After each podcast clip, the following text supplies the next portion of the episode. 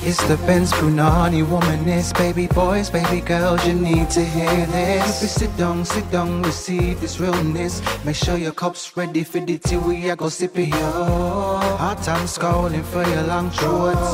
You might learn something you never know. Collect you fine, and she's one of a kind. Don't say you mine, say you mine.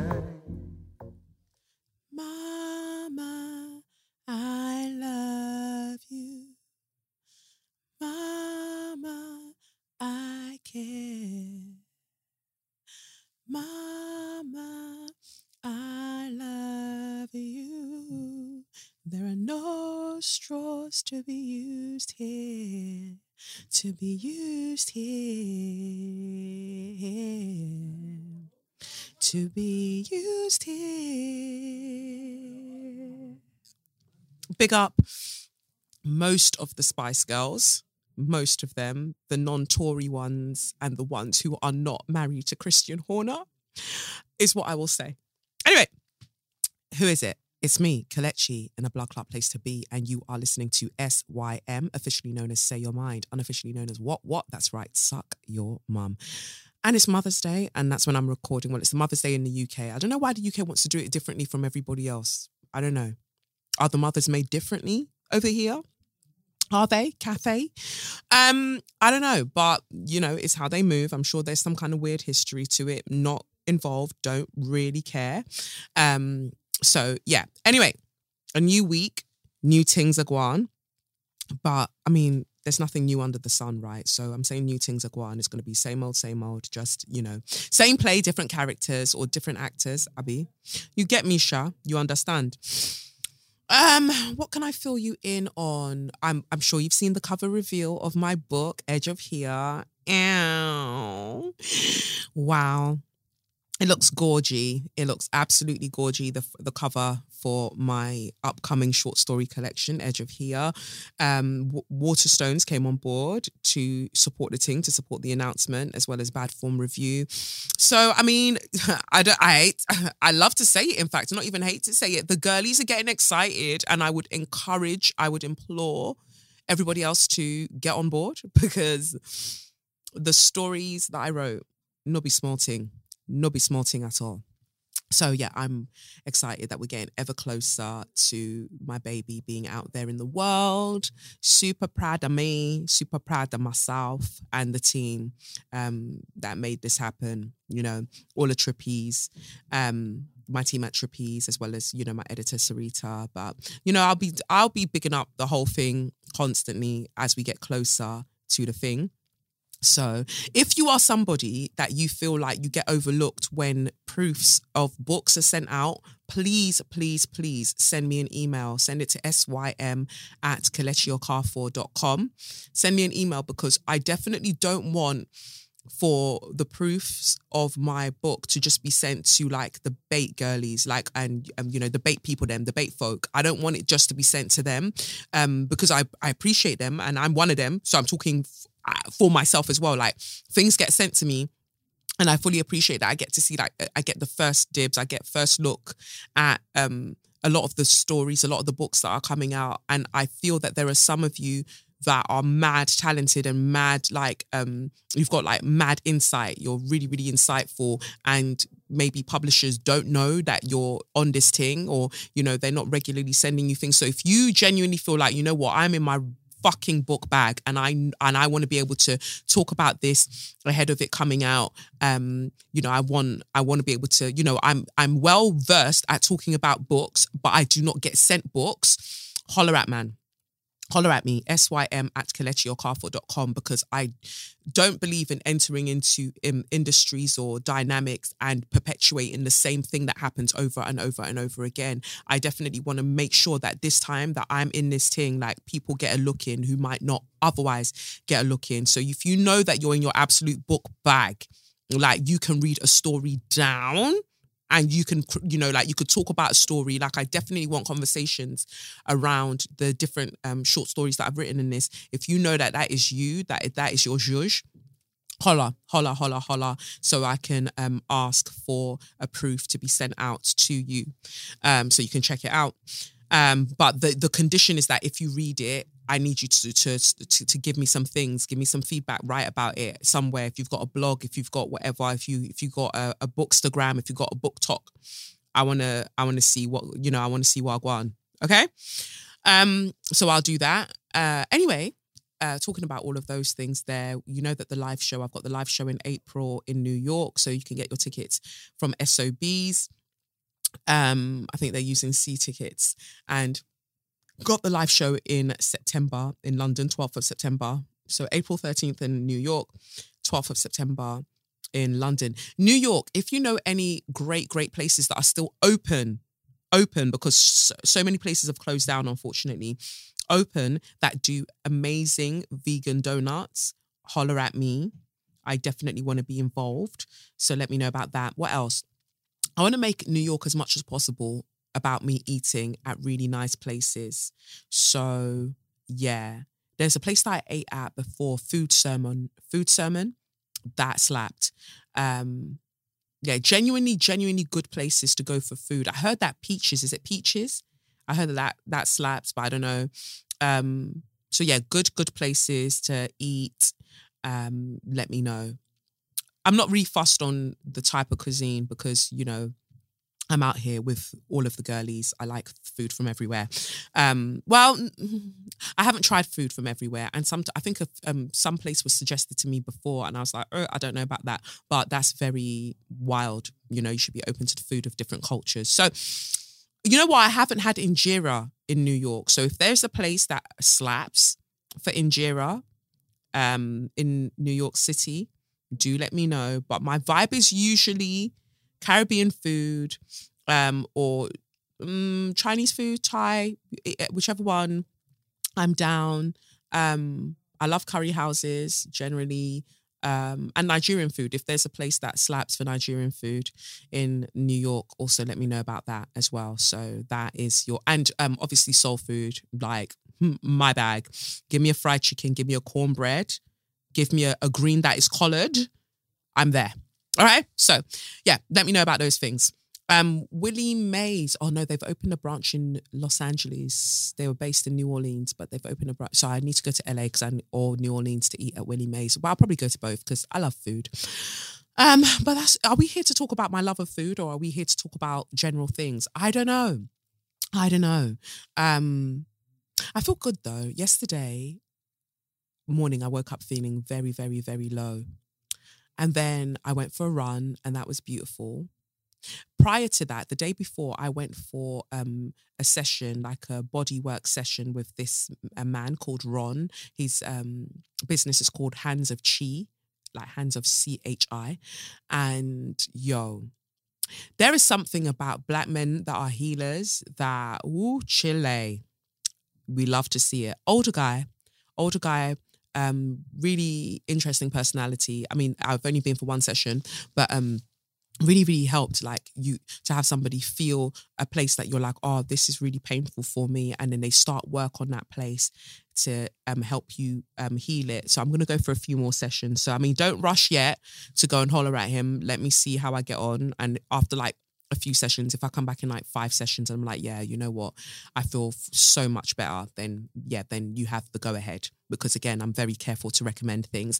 But after the session with him, I was actually able to go for a really nice run the next day. Um, and then when I was running, the tide was high. The tide is high, but I'm holding on. I'm gonna be your number one. I only want to be number one to myself. Everybody else is waste. Anyway, um, I wanted to sing that even when I made the Instagram story the other day. But the tide was high and I wanted to express my sadness. And I always feel called to the water where the ancestors be at to um and my spirit team, you know, part of my spirit team, they reside in the water. So just went there to expel and exhale my um, sadness, and it just felt so um, beautiful. It felt so safe because I've got to be honest, and this is, you know, this is between us. I say to the thousands of people that listen to this, but I feel like this is between us. No disrespect to the people in my life, but there are some things that, and I'm sure you'll agree, there are some things that just other humans cannot hold for you. Um, some shades of sadness that other humans cannot hold for you. No therapist, no friend, no no foe, no family member. Just some things that you're just like, I don't even want to try and articulate this. And sometimes you just get, I personally get fed up when you're trying to tell somebody or a friend something that you're going through and it's like you feel like they're trying to like psychoanalyze the thing like just fam just listen not oh my god that's toxic isn't that toxic oh this is toxic that's toxic i just uh, nobody was asking you to do a ph test test on toxicity nobody was asking you to do that just listen you know but I do feel like friends sometimes they want to be the friend that said that, oh, you know, this isn't great and this isn't. And it's like, fine. But there are ways to go about that. I, I feel like, again, I'm going to talk about ayahuasca. I feel like I learned quite a bit from being in Peru and um, just all the healing work and the journey that I've been on for the past couple of years. Like, I feel like I've emancipated, liberated myself from so much. And there's still a long way to go, but I feel like the main thing has been done, which is that I can speak with a vulnerability. I can speak with an um, a sense of knowing that is beyond me that um, I didn't really have access to before. And it's important to to just speak your truth. And I think astrologically as well, I've got some transits that are happening that just means that I'm really seeing certain truths in life and I'm like, I've got to speak on it. Not to the point where you know necessarily you're putting other people's confidentiality at risk but you've just got to speak on certain themes in life in order that people who might be out there feeling isolated in their experience know that they're not alone.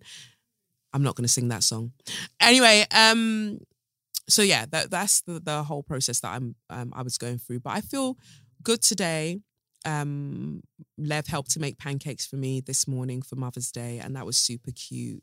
He's such a little actor. Do you know how funny it is when there is a there is a small inclination that you have that your son might be able to badge you up when it comes to acting? Like he was pretending to cry recently. Like he actually said, he's like, Mommy, I'm pretending to cry. And he was absolutely sickening. Like he was brilliant. I was like, not me having a superstar on my hands, but I also know that the acting industry crushes one's soul. So I just want to maybe have a way for him to explore his acting ability, um, performing, um, you know, techers without sub- like instantly being like, oh, it's a thing that must be monetized. Oh, it's a thing that he needs to be pushed into the industry. Sometimes not all of the joy, not all of the talents that we have in our life are meant to have price tags on them. I'm not singing that Jessie J song either. Um, one thing that does have a price tag that I do think is worth it though. Um, Ayo Retreats. Ayo Retreats is um the founder is Adeola, and um we were talking the other day that well this retreat is happening at the end of august and i'm proper pissed that i can't go because it clashes with an important birthday for me um you know one of the dates during the retreat clashes with a birthday for me so i won't be able to go but i'm proper annoyed because um where it's happening is in West Africa. And I feel like we need more beautiful silent retreats in West Africa. Um, and it's basically led by Adeola. So I'm letting you know, not because anybody's paying me or anything like that. I'm not getting, I'm, I'm not getting absolutely nothing from letting you know that the retreat, uh, the, tre- uh, the the retreat is happening in Benin, um, in August 2023. I'm saying it because I wish, I genuinely wish that I could go. I've just gone on their site quickly so I can actually tell you a little bit about it. It says, join us in August 2023 for a transformational spiritual journey in the into the birthplace of Vodun um, and discover its people, rich histories, and spiritual heritage. The retreat will begin with three days of silent and nature meditation in Ouidah, um, a serene and spiritually charged coastal town in the south of Benin. Um, this will be followed by a, uh, stay in Cotonou, uh, in the capital, and a visit to is it Ganvié, um, one of the largest lake towns in Africa. The, as the retreat progresses, we enter Abomey, the capital of the ancient kingdom of Dahomey, home of the legendary Mino, the Dahomey Amazons. Our journey culminates in Cotonou, where we will integrate all the teachings and wisdom learned throughout the retreat and welcome our renewed and joyful selves. That sounds so fucking beautiful because what better place to reconnect with your selfhood than with the ancestors? Like, even the pictures on the site, they're pissing me off. Like, the, and you fucking hell, you know the food is to slap as well. That's why I'm getting vexed. I know the food is going to slap. It's not going to be like Peru where it's like no salt, no sugar. Of course, I respect the thing and I understand why I needed to do that for my ayahuasca retreat. But this one, there's a picture of one grilled fish that has my name all over it.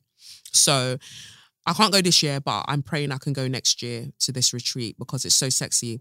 looking at the itinerary now, and um, yeah, it's it's it's gorgeous. So if you can, if you know you got the funds, because I know that not everybody is you know materially funded up or materially caked up like that currently.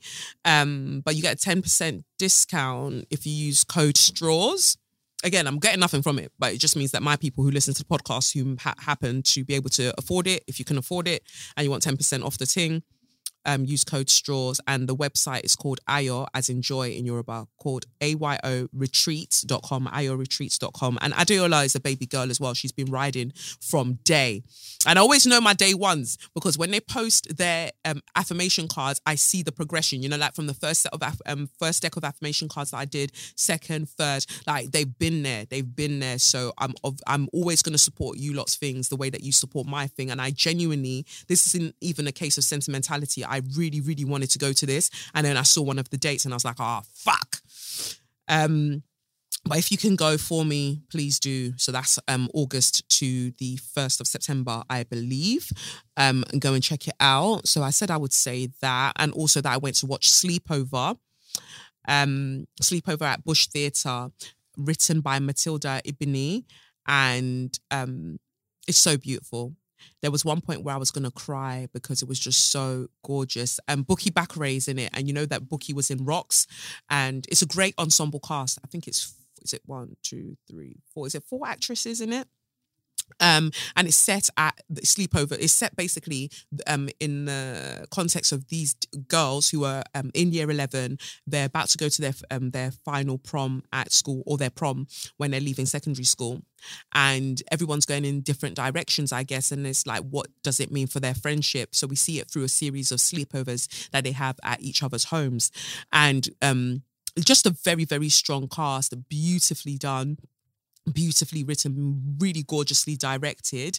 Um, I would work a little bit on the Yoruba. That's the only critique I'm going to have. I would work a bit on the pronunciation of the Yoruba terms.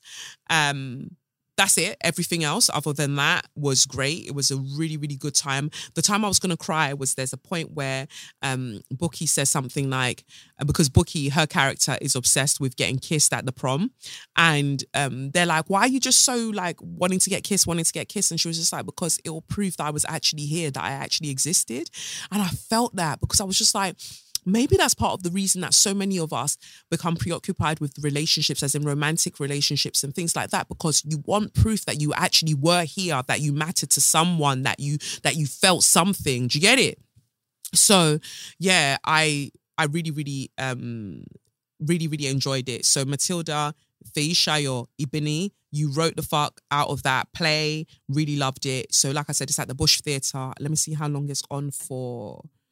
Um, I'm just trying to see. I think it's mm, let's see. It's not loading. To some the internet in this building is starting to move mad and I want to complain. I really want to complain. They they don't know who they're playing with though. Um, but I'll let them know eventually. They'll see whom's I am's.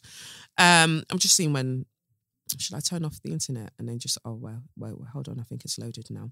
Um, it says here, I think it runs till 8th of April yeah, I think it runs to the 8th of April. So if you can go to see it, sleepover at the Bush Theatre, I definitely recommend it.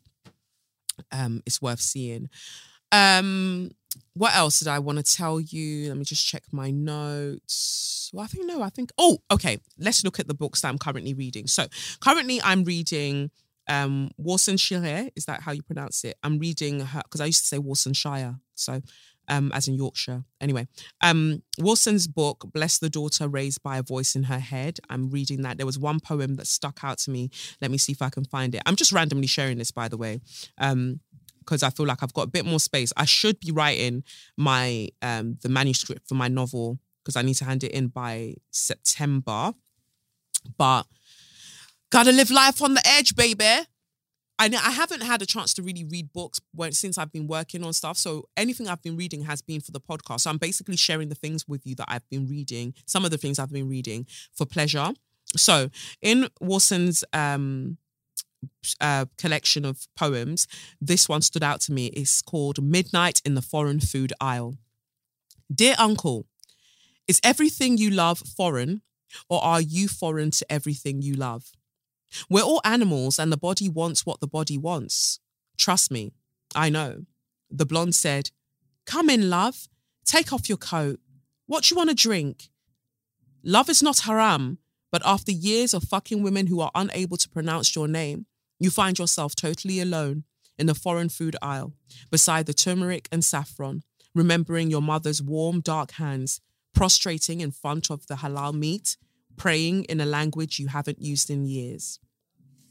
I just thought that that would be nice to read. Um, I don't know, it just stuck out to me. The way she just, Warsan has a way with words that is just incredible. And she says so much. She manages to pack this history, this life into all the, like, very few stanzas. Um, I love it.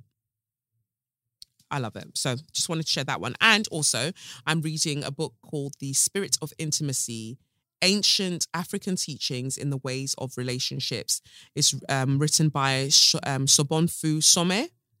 Um, some of you might have already read this, but I hadn't had a chance to read it. But I bought it the other day because I saw it on Ehime Ora's page and I thought, yeah, that's a bit of me. Um, one of the chapters, chapter nine, The Illusion of Romance, says Romantic love is an attraction that cuts off spirit and community leaving two people to invent a relationship by themselves. It is the opposite of a relationship that lets spirit be the guide. Romance ignores all the stages of a spiritual coming together, where we begin at the bottom of the mountain and gradually travel in unison to the top. It does not leave room for the true identity of the people involved to show through um, it uh, fosters anonymity and forces people to masquerade. Before I was married, I didn't look at young men in the village with romantic or sexual interest. You have to understand that in the village, there is a different way of seeing people. People aren't viewed as sources of sexual attraction. People are looked at primarily as brothers, sisters, friends. We have good relationships with the opposite sex without any kind of sexual feeling. Girls and boys grow appreciating one, one another as spirits, as brothers and sisters without the interference of sexuality. That's how people are brought up in the village.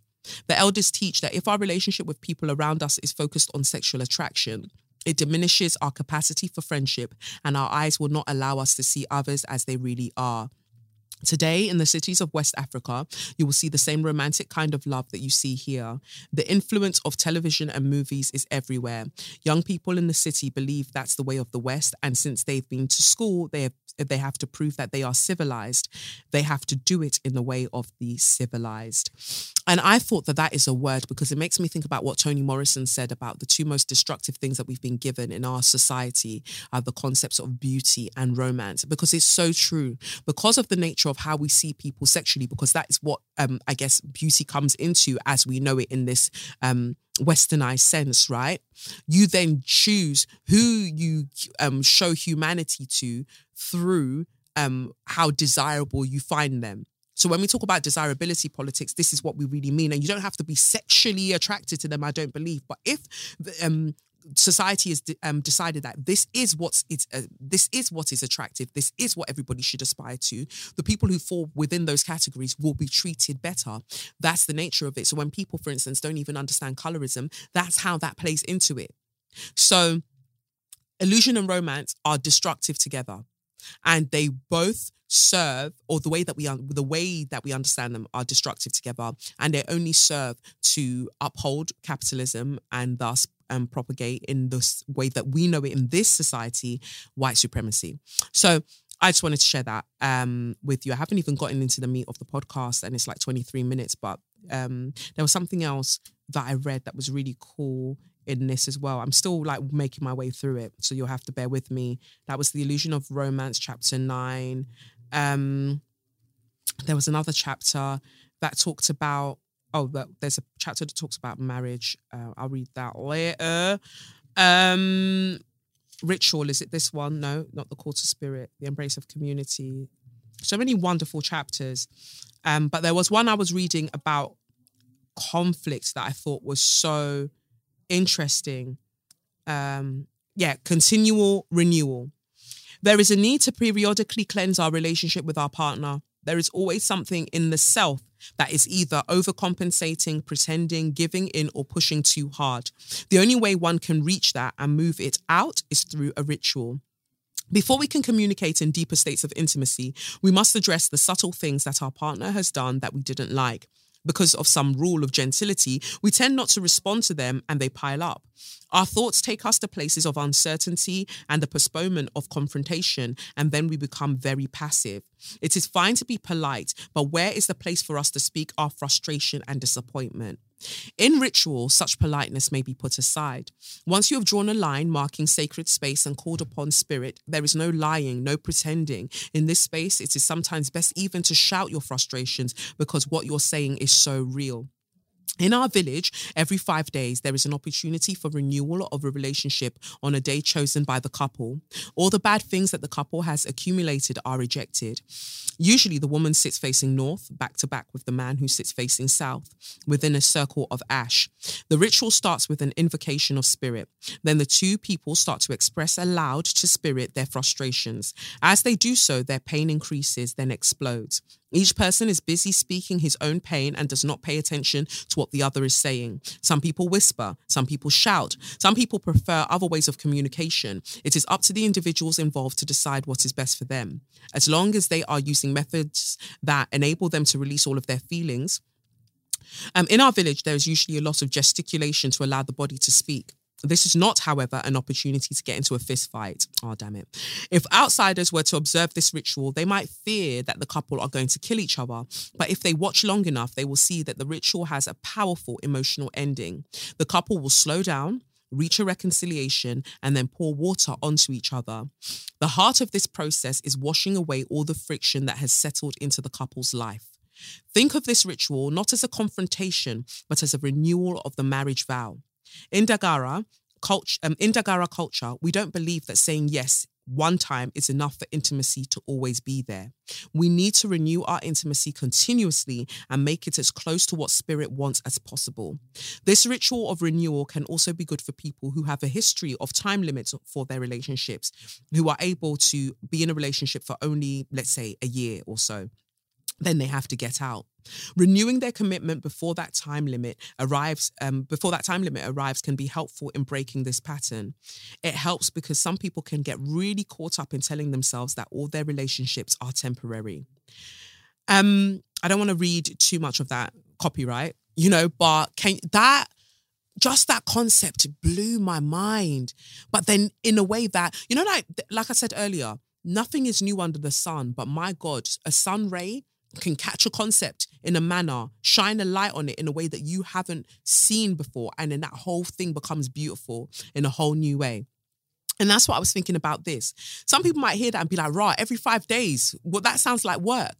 But you have to choose somebody all the time when I look at human design, projectors have to be invited into things. So, for instance, if you are married or you're in a relationship with a projector, that's one thing I will say about this book, though, for people who um, um, are gender non-conforming and um, aren't in um, heterosexual relationships, you might feel a type of way about it because it's written like man woman man woman. So i'm just giving you the heads up on that.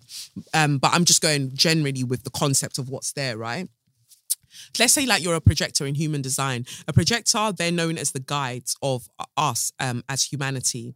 Um, generators are known as the workers right? Um, the manifestors are the visionaries. Um, the reflectors they show us what we've created whether it bangs or not. Manifesting generators they have a combination of energies. They're like the visionary workers as it were because they've got a mix of manifestor and generator.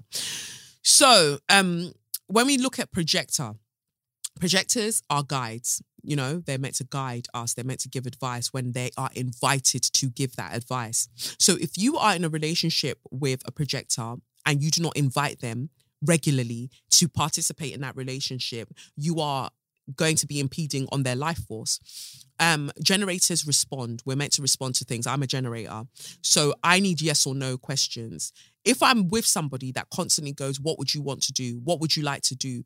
That is way too vague for me. And so when I feel this irrational irritation, they won't know where it's from. I, if I don't know about human design, won't know where it's from. So I'm going to need specificity. Would you like to do this? So I can say yes or no. That is how we allow each other to use um, our specific coding for our life force to its full potential. But, back to this conversation about renewal, it is so important to not just um, rest on your laurels when you are in relationship dynamics with people. That's when people start talking about things like you take me for granted or you don't see me and da da da da because people are relying on a vow that they made however many years ago and there isn't a regular check-in and it's so true people are scared of confrontation. They're scared of saying things that they don't like. I try to, especially now, practice early on. If there's something that I'm not really cool with, I'll let you know off the bat. Because rather than like letting that sit with you and ruminate and ruminate, it gets to that point when you finally say something, it sounds like you're listing bare things and it sounds like you've been harboring ill will when actually what you found just what you thought you were doing was like, oh, let me not bring that up because maybe it's just irrelevant, or let me not bring that up because it seems so so trivial there has to be a space, a sacred space where you can come with all of your higgy and all of your haga and express that so that you can remain a new, renewed, so you can continue. Relationships, if they're not spiritual, what are they? All of our relationships, whether familial or otherwise, they're spiritual. They're spiritual um, dynamics. And we have to look at the spirit behind the dynamics that we're creating. So I just, I'm working my way through that book, but I'm really, really enjoying it. Um, and I've gone back to read Cold Coffee by Yakari Gabrielle. As you know, you would probably know me mentioning Yakari more through um, astrology, but before I knew her as an astrologer, um, it's I know her as a writer and a poet. So I've been um working through, um, yeah, I've been working going back through her poetry book Cold Coffee again, um, which was really cute, uh, like really cute. Um, there's a poem here that says that's called Comfortable. People tell you to embrace the sad, to let it run its course. They rarely warn you about the possibility of it getting comfortable with you, of it warming you up in bed at night, so much you sit at home waiting for it to come back, so much you go looking for it when it takes too long to arrive. And I just love that. You know me, sad girl poems are my bag. Um, yeah, so I just wanted to share that. Those are all the things I've been reading. I, I should actually get to the tarot because I've been talking for like half an hour, but I just felt that that was more enriching than me just constantly cussing people out, just sharing the things that I'm currently um, and I haven't watched much TV, which is why I can't talk too much about TV stuff. But I did watch that fucking reunion. I'll, t- I'll tell you that. I did watch that Real Housewives of Potomac reunion. And Andy is a raggedy bitch. Andy is such a raggedy bitch because I do not know why this guy insists on ignorance all of the time. Even when he claims that he's going to be taking a step back and he's just going to be listening and learning. That colorism conversation that took place on that show was abysmal. It was disgusting. Ashley is the real villain of Real Housewives of Potomac. Her and her five head. She's the real villain of that show. She's got she's looked cute recently, but the cuter she's looked, the more demonic her behavior has been. Gizelle is just a has been useless, useless woman. You know, like I believe that age is a blessing. But Gizelle, as one of the older women on that show, is really, really whatless. And she's got this passive aggressive energy. I don't know if it's either she's just not smart or she's just self righteous, or maybe it's both, but she's just ridiculous. Candiace, I didn't like her comment about dwindling uterus, but and I but I hated for her that when she was trying to make her point about why it was wrong for Gizelle to talk about Chris, Candiace's husband, in the way that she did, and mention about proximity to whiteness, she didn't have the backup that she needed. Even Wendy, that has 16 million degrees, she was not able, as a fellow dark skinned black woman, to back um Candiace in that situation because she too, the book that she's learned, she's only learned so much. How is Karen the one that's telling us about the plantation that her that her forefathers owned or whatever? And that's how she understands colorism and the house Negro and the field Negro. It was very poor. Mia, she needs to go and get her tax affairs in order. That is all I'll say about that. But overall, it was shambolic. That colorism conversation was really, really ridiculous. And I hated Ashley's behavior for when she was just like, "Oh, I know that colorism happens, and I would just be so sad and disappointed if if you felt that at any time it happened here." That is such a white woman thing to say that you're instantly weaponizing your disappointment so people and in order to stop other people from speaking about their real experience that you have been in like instrumental in creating the environment that they've had to deal with that you've had a part in playing it's actually mad and michael is clapped i just wanted that to be known as well um but yeah ashley nasty nasty behavior nasty girl nasty girl um anyway that's that for um, all the things that I want to say in that regard. Let's look at tarot. Let me just choose a letter because I don't even think I picked one today. Um, let's see. Just pick one randomly. Um, seeing who needs my energy. Who am I called to read for? Okay, I'll go with this one. Hello, Kelechi. I hope you and yours are keeping well, and I wish you a prosperous new year. Fucking hell. I want to thank you for always showing up as yourself and being authentic, vulnerable, and truly just a baby girl at all times. I'm forever grateful to you and this podcast, and I pray that your light continues to shine and you receive every single blessing that has your name written on it. I have a question for the tarot. Apologies if it's vague, but I've been thinking back and forth whether I should email in or not. So let's see if my thoughts can gather into something comprehensive. I'm a 22 year old baby girl and I've suffered with anxiety my entire life.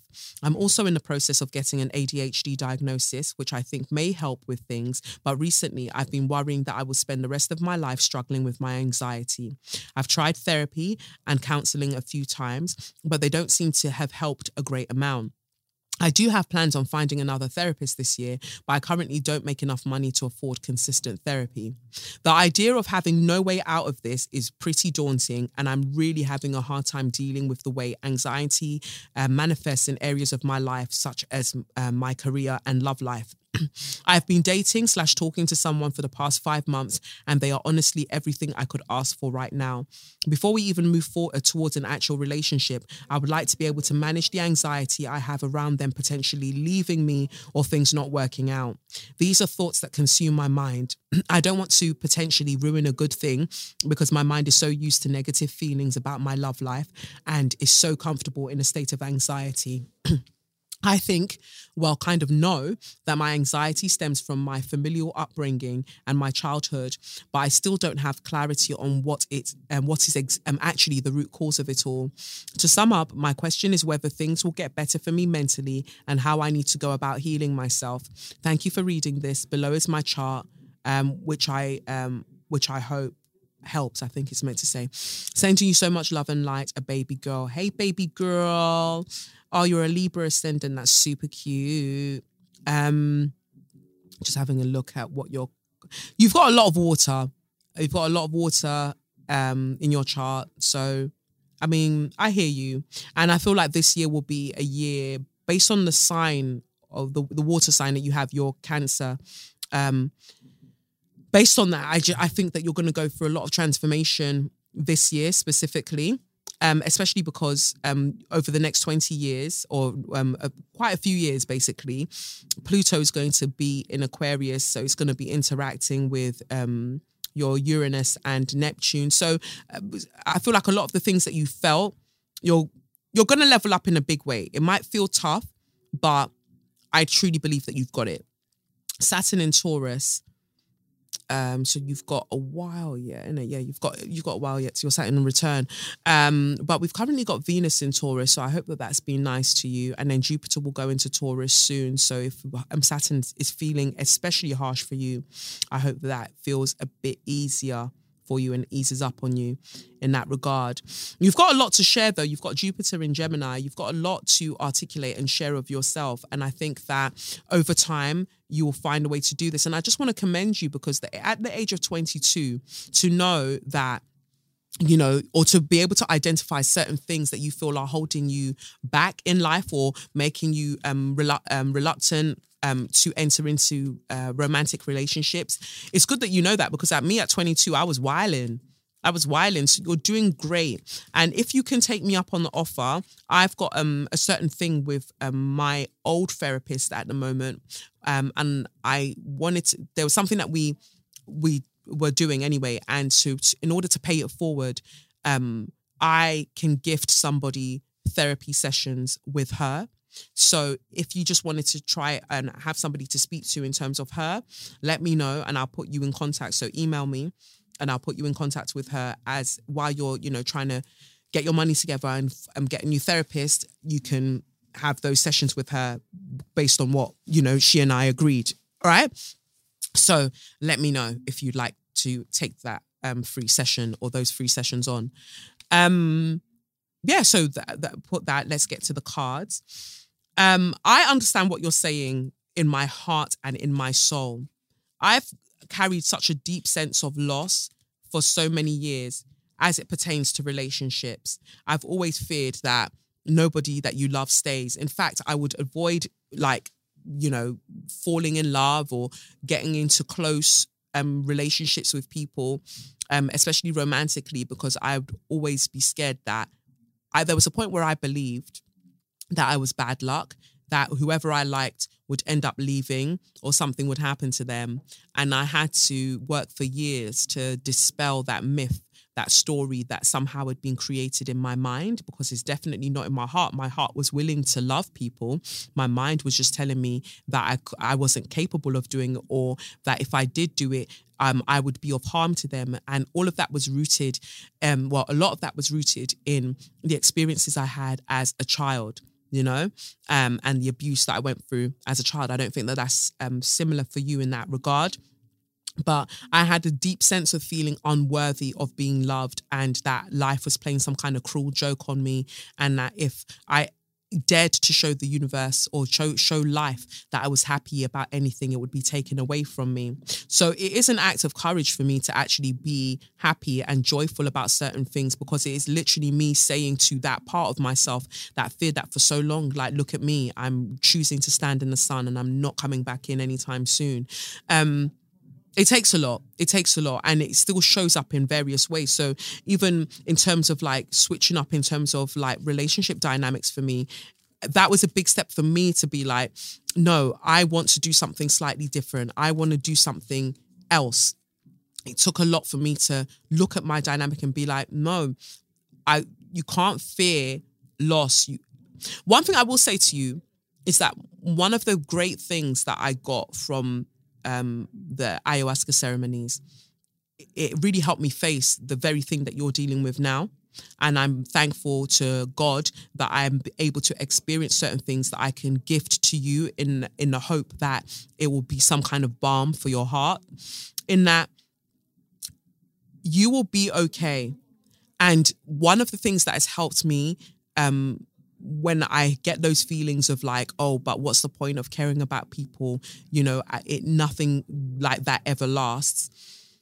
Um, it puts you into a mode of self sabotage, which is why I needed to kind of move away from that mindset because, like, I would operate from a space of move or be moved in terms of ha- letting people stay, letting be, people be close to me. I would always, for for their sake, I would believe I needed to have a safe distance between them, them and me. And you can't really operate honest, loving relationships if you are doing that. If, you know, if you're doing that. Um, so one thing that I, I was going to say that really helped me was understanding that you are literally love you are literally love, and there is there is there is is so you'd have to move extremely, extremely, extremely, extremely, extremely mad to move yourself far enough away from love that you've got no hope. You're nowhere there. You are love, the very thing that created, the very source that created everything around you that you care deeply about, also created you you are literally walking a walking manifestation of love. And when you understand that, you understand that therefore love cannot be taken away from you. It, it can, and love is not necessarily given to you in certain regards because you are always love. So all people can do is come to reflect that love back to you, or they don't reflect that love back to you. And then we don't want to be around the people that can't reflect that love back to us. Right, because that means that they don't know it for themselves. They don't. They haven't really, really embodied it for themselves, so they can't reflect it. So, understand that you're whole, you're not damaged, anxiety where the anxiety sat for me is this idea that somebody or people would discover that I'm actually not that worthy of being loved. I have nothing to offer. I'm not really that great. I'm so broken. I'm so damaged. All of those things are lies. And if you feel that way at all, they're all lies.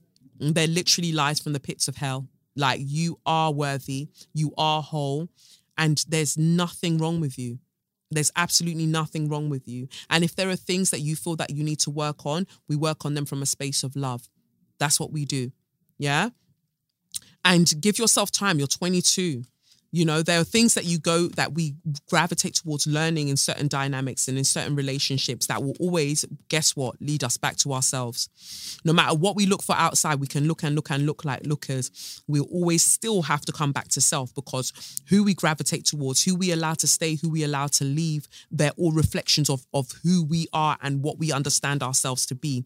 The more understanding we have of ourselves and our divine connection to source, that we are fueled every day by by love. Like everything stays intact in the universe because of that source of love. When we understand that and how it operates through us, we can look at all of these uh, um, these experiences that we have and the feelings that we have. Like does this feeling keep me connected to source? Does this feeling keep me connected to love? Does this interaction keep me connected to love or does it move me further away from it? If you're using that as the benchmark for a lot of the things that you're doing you'll realize what works for you. I would say it even applies to food. Too often people try to govern what other people are eating and it's not your personal problem. Like you can face your front you can mind your fucking business. The person who's eating though or drinking or doing whatever or um taking whichever drug this that. Ask yourself does this thing that you're doing you're eating you're drinking you're imbibing does it move you closer to source? Does it move you closer to a feeling of love? Or does it move you further away from it? Because the closer that it moves you that will be a constant. That won't stop the moment that you stop doing the thing that you're doing. That won't stop the moment that the effects of whatever you're doing wears off. So it's con- con- like considering that are the choices that you're making in your life right now, are they moving you closer to love or are they moving you away from it? And that's when you have your answer. Yeah. And so, because you know that your anxiety is moving you away from the love that you want to feel, it's just about being able to identify, like you say, where all of that is rooted. But love will always be available to you because you are literally love. Um, and who knows, maybe therapy isn't necessarily how you go about discovering whatever it is that you need to discover about your anxiety. And you said that you're waiting for your ADHD diagnosis, and I hope you would have received it by now. We find understanding of ourselves. We, we it's like we spend our whole life dating ourselves. And we have to actively when people talk about oh i'm dating intentionally. I need to know what is it that you want from this and do you want to do this and you do we want to date intentionally romantically but you're not courting yourself intentionally. Like you haven't dated yourself intentionally. What do you like? What do you not like? What you know what turns you on? What makes you laugh? Like those things are important.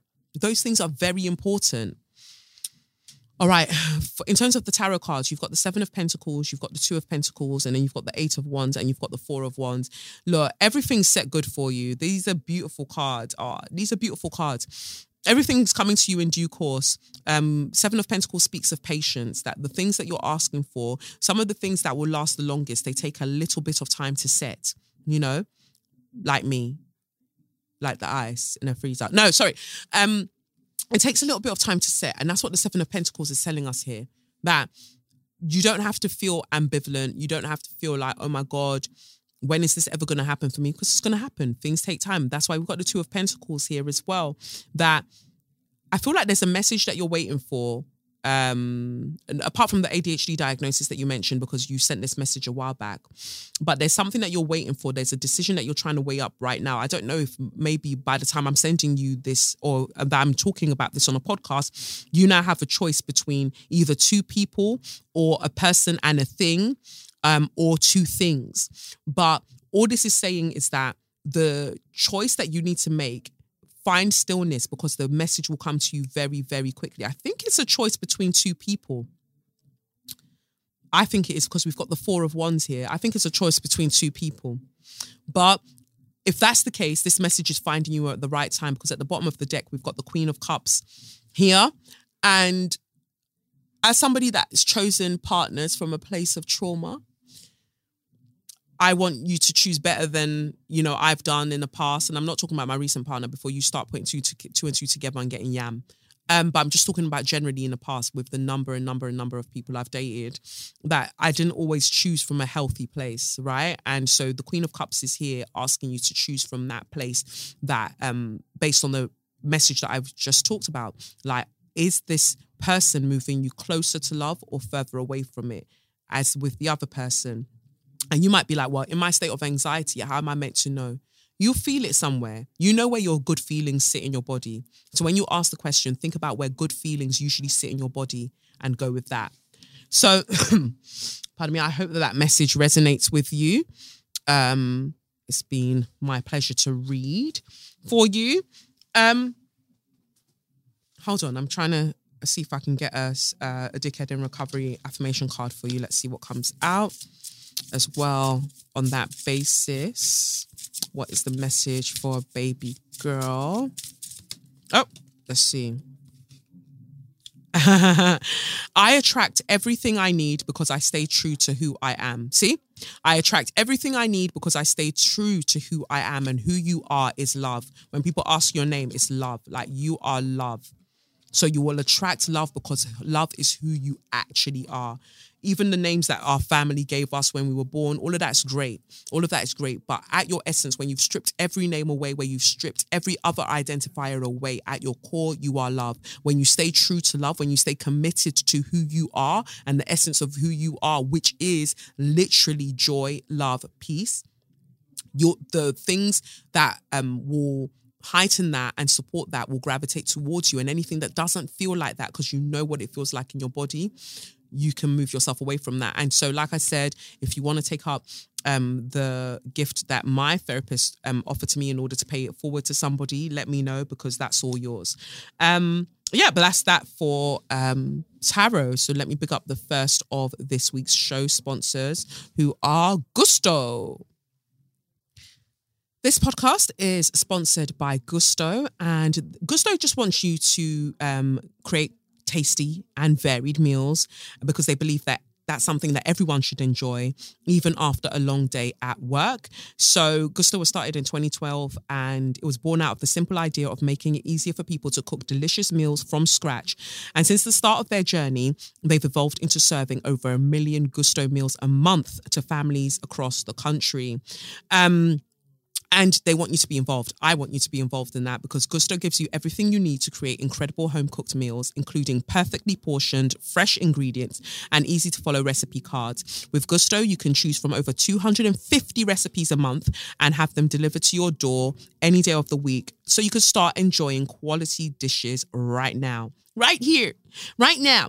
So um, 60% is what you get off your first box, plus 25% off all boxes for two months. You just need to go to cook.gousto.co.uk forward slash claim and you put in your code, and that code is straws as you should know by now, everything I want to do is going to be straws. That's going to be the code. So get involved. So that's gousto.co.uk, sorry, cook.gousto, G O U S T O.co.uk forward slash claim and put in your code straws once you are ready to go.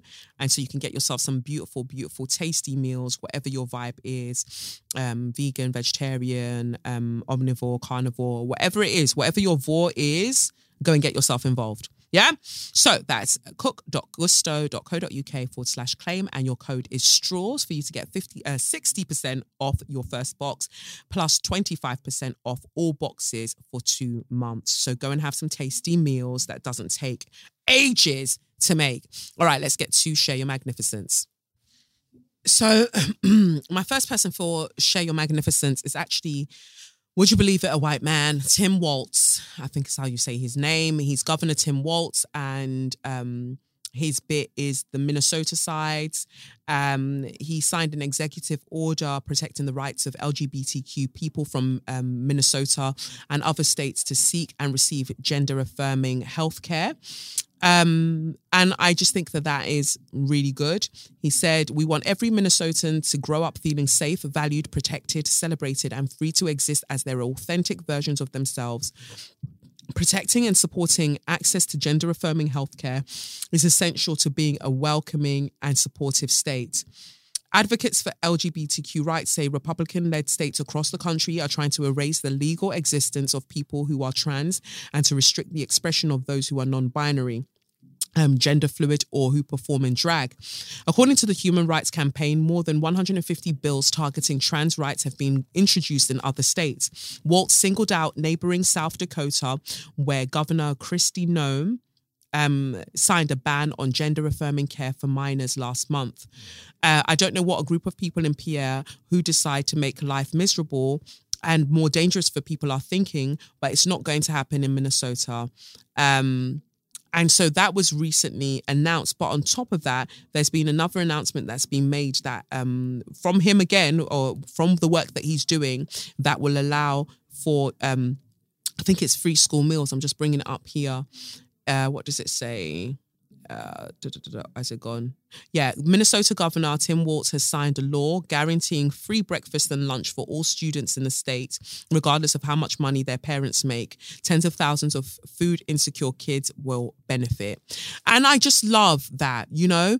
I just love when white men specifically are using their white maleness for good um, you might have however you want to feel about whatever you want to feel like. But to me, it's important that we can all exist in this life as who we are. And if we find ourselves, for instance, um, in lower socioeconomic experiences, that things are done in order to make sure that we do not reside there, that we can't come and chuck our head and die there, you know? So I really, really rate that.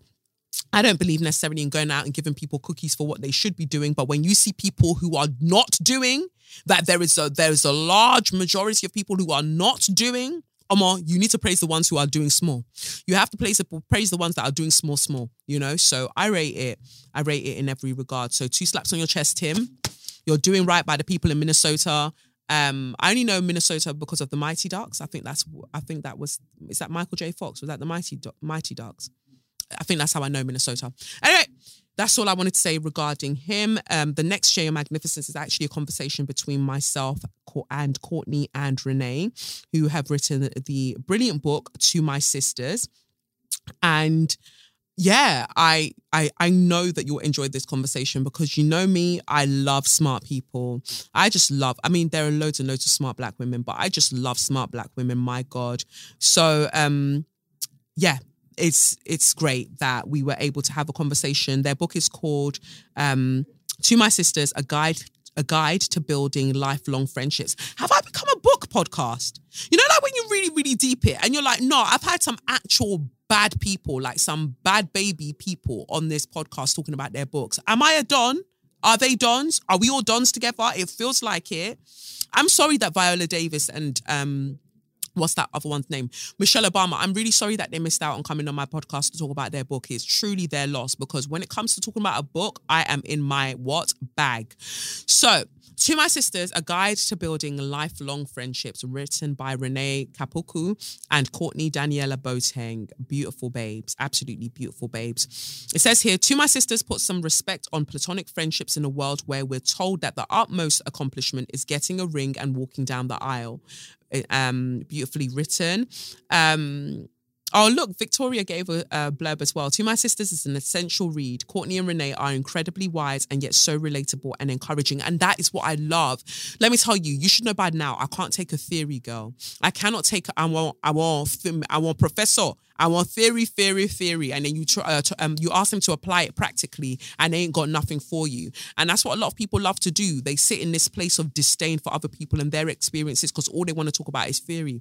This is why I say that I like Renee and Courtney because they're fucking smart. The two of them are really fucking smart, but they're so down to earth, and I really enjoy that because I don't understand this hoity-toity that some people like to do. Like you don't shit the same way that the rest of us shit. Get your head out of the fucking, get your head out of your own fucking ass and get on with it.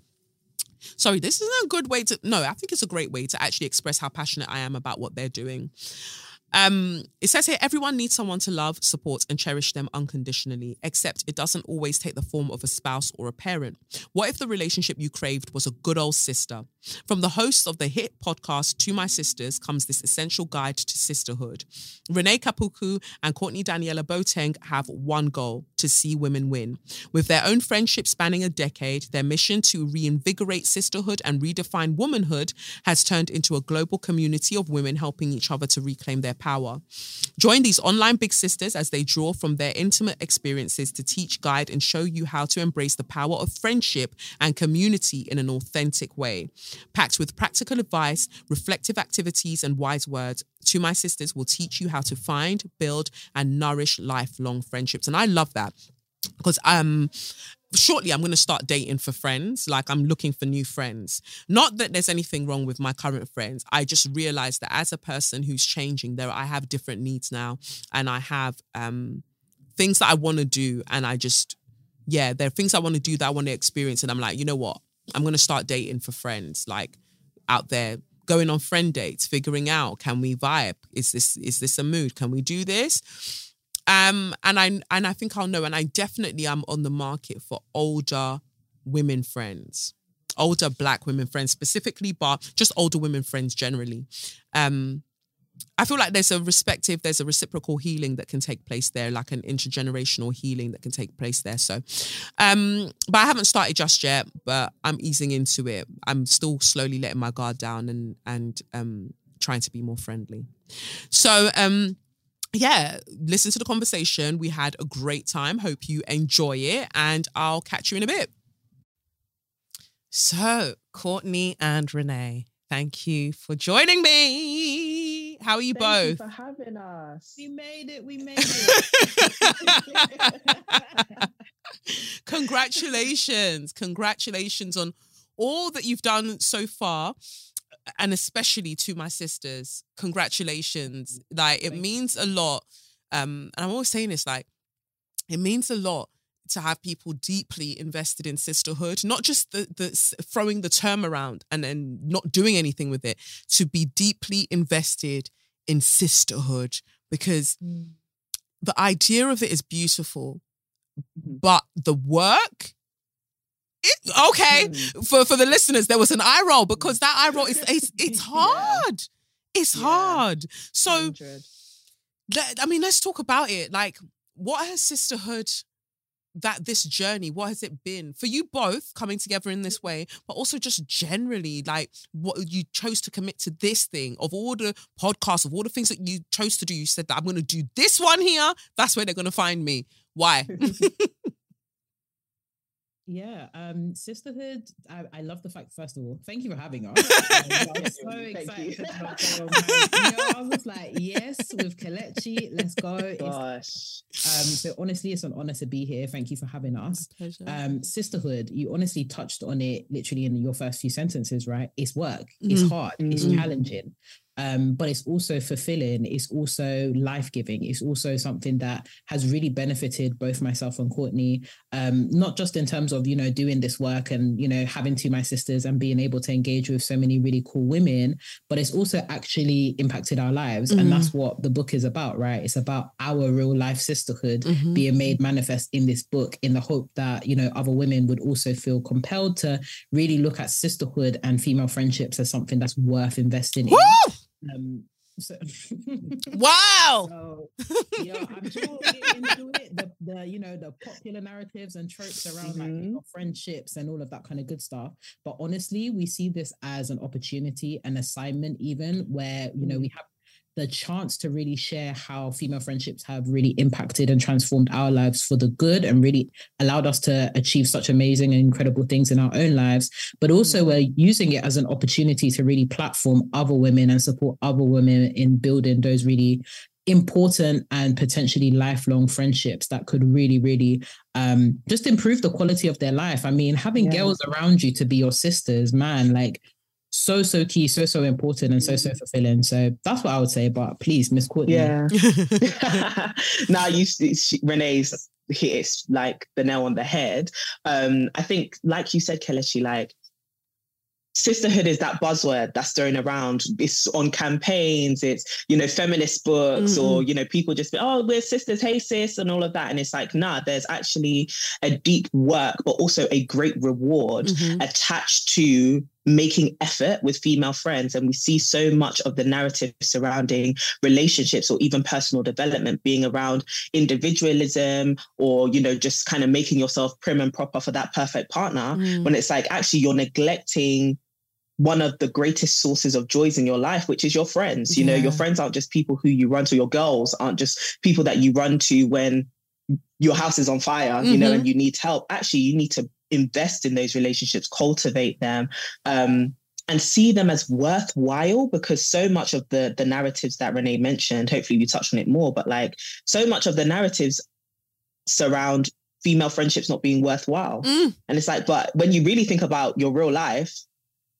majority of us have gotten where we are as women because of the impact of other women mm-hmm. or them opening doors for us or supporting us or um, our mothers our aunties and these are all like different relationships we kind of delve mm. into in the book but in terms of our personal relationship I know for myself personally, I would not be the person that I am if it wasn't for my friendship with Renee and her being there in like deep times of sorrow or joy or just encouraging me to keep going because life is tough. Yeah. Right. This this this thing called life is not easy. And many times I've just been like, life cannot finish me, but it's about to. it's, it's close. It's close. They said the it's weapons wouldn't prosper, but um, the,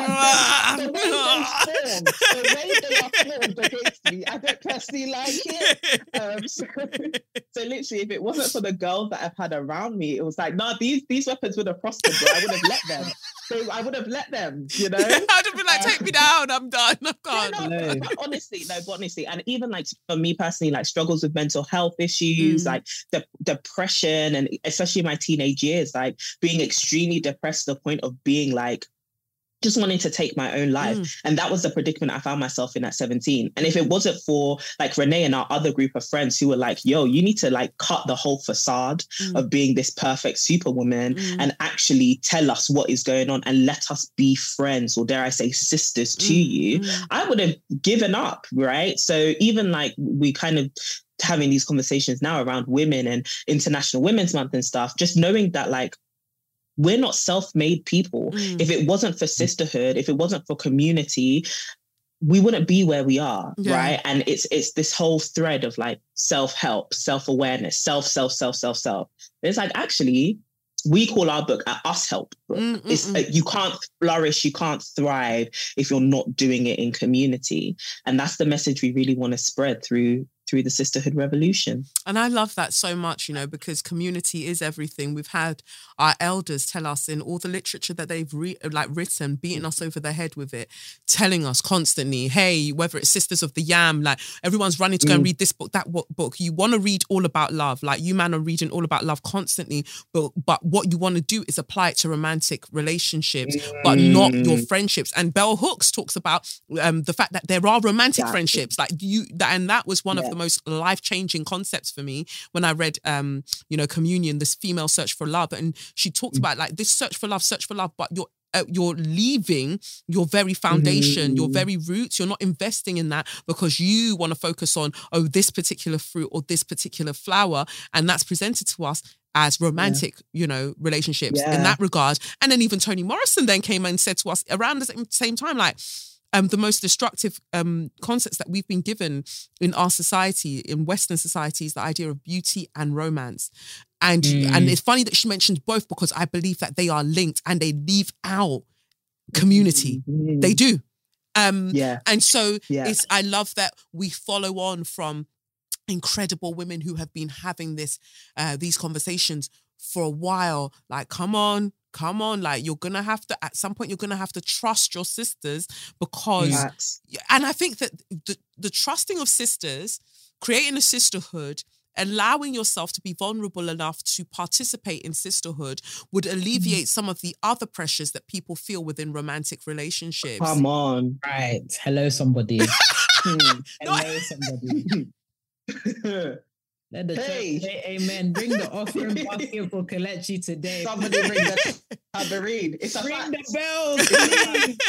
because um, It's you know, I about, like how many people are ex- go, Go on, on, go on, no, go on. Exactly. I was going to just um, refer No, to some not of your videos on your page. like how many people think that like you're gonna find a relationship and it's gonna be your entire fulfillment. Like Mhm. your your womanhood is gonna be actualized, and suddenly the whole world is gonna get a new filter on it that is so beautiful, and you're so in love that your whole world has been shaped and defined by this relationship, and suddenly it has completely f- satisfied you as a person. Mm. And then so many women feel bamboozled when they then end up in a relationship and by no fault of their partner or themselves, Mm-hmm. they are just not completely fulfilled. You know, your partner's gonna have to leave home and go to work. Are you gonna be there twiddling your thumbs like I wait for my husband to get home so I can have Right.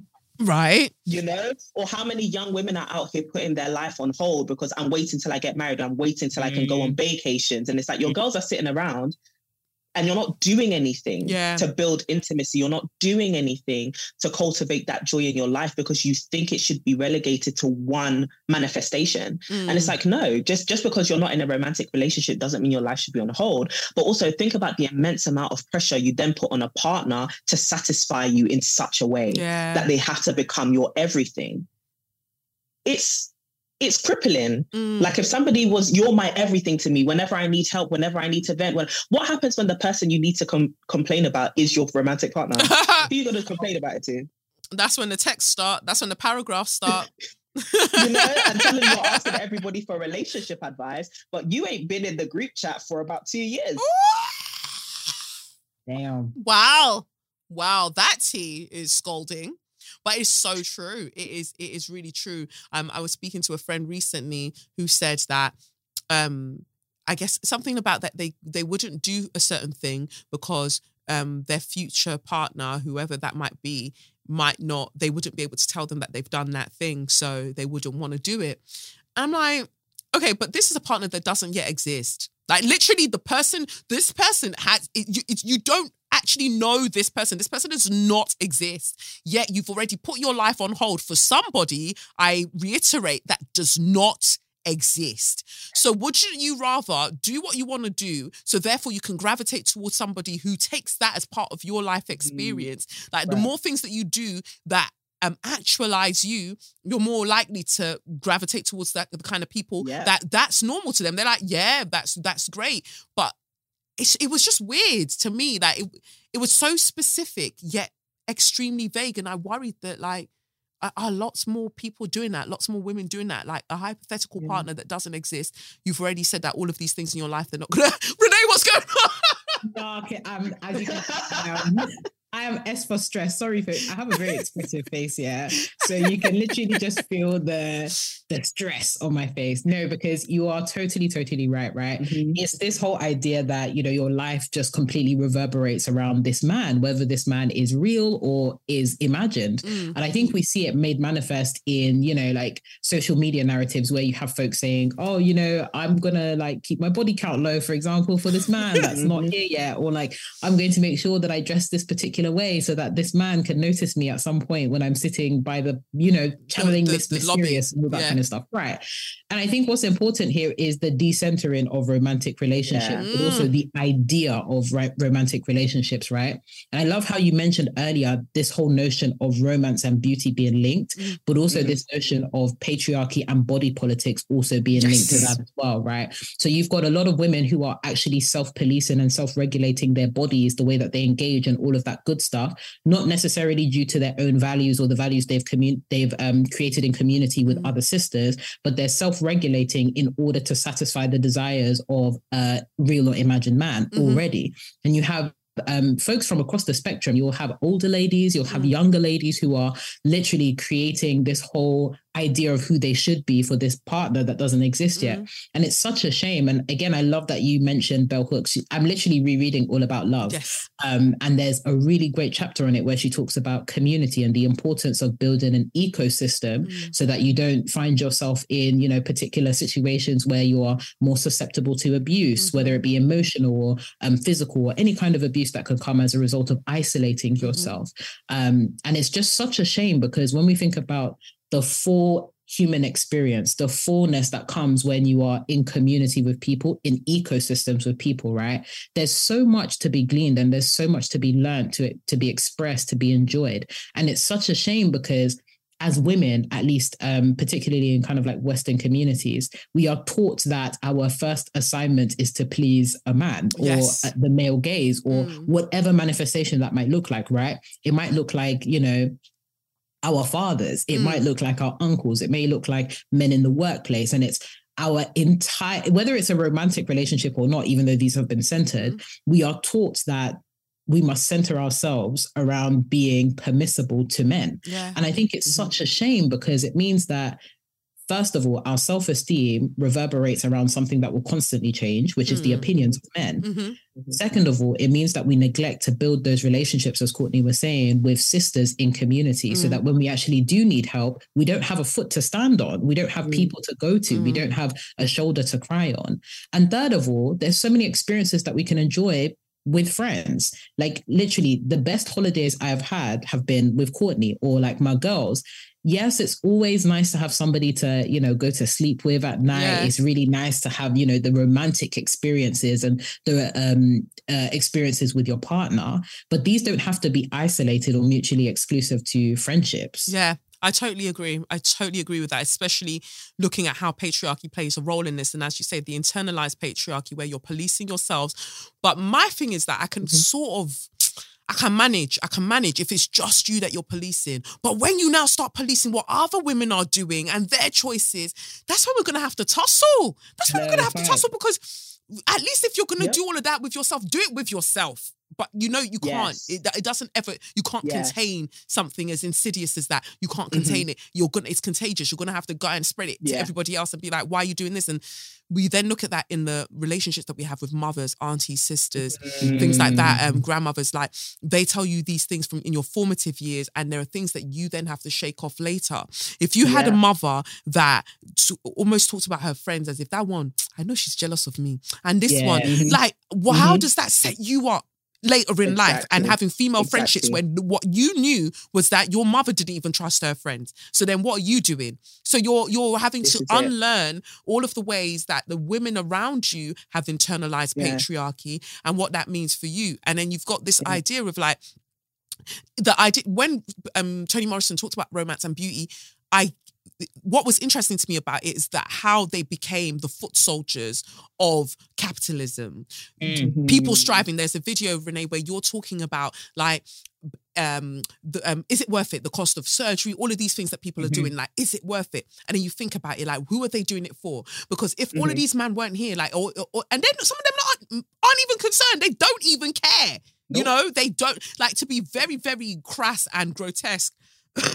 there are men, or some in morgues, a lot of morgues aren't even letting men work in the morgues yep. anymore. And I'll let mm-hmm. you think about mm-hmm. why. So they they don't care whether you're yeah. what, what you're doing, but we've been made to believe that this is what you need to do. So you're spending money on this, and and that conversation around age always gets my goat because I'm like, we're praising these women, specifically celebrities, like, oh my God, they don't look their age.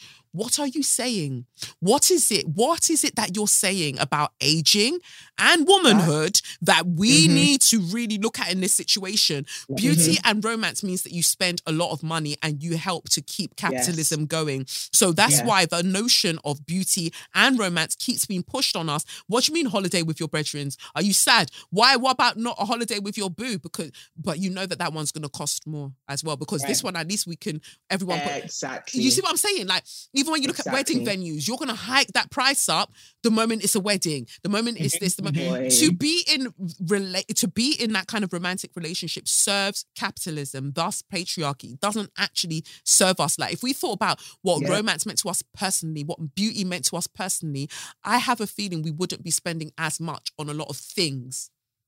Facts, facts. And it's something we talk about so much on the podcast because really divesting from these things and thus investing in sisterhood and allowing the voices of women or just, it's not even just lowering the, the tone and the volume of patriarchy and these patriarchal standards in your life is actually then filling that vacuum with something else, which is your own decisions, mm-hmm. right? And it's something we constantly talk about with like our podcast, but also with sisterhood in general, mm. once you start to have conversations with real in life community, you realize that a lot of the traditional ideals that have been pushed on you, you don't even like. Yes. Right. and so many women are not even acquainted with what it is they like. Mm-hmm. And right. then they enter into friendships where they're just pushing more and more narratives, mm. more and more, oh, men think this, women think this. And it's like, who are the people you surveyed that actually think these things? you don't know. Not you the focus group.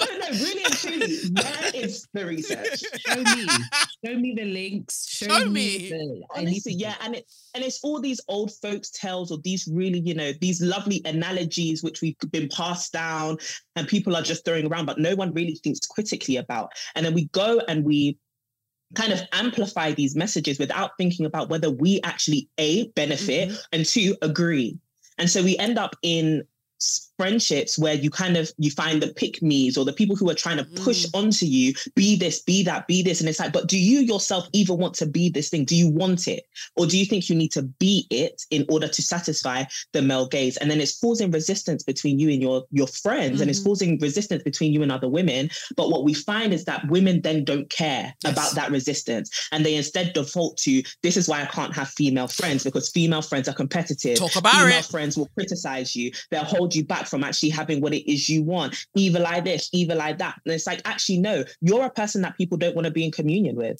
Oh, like ah! yeah, yeah, yeah. That is a word.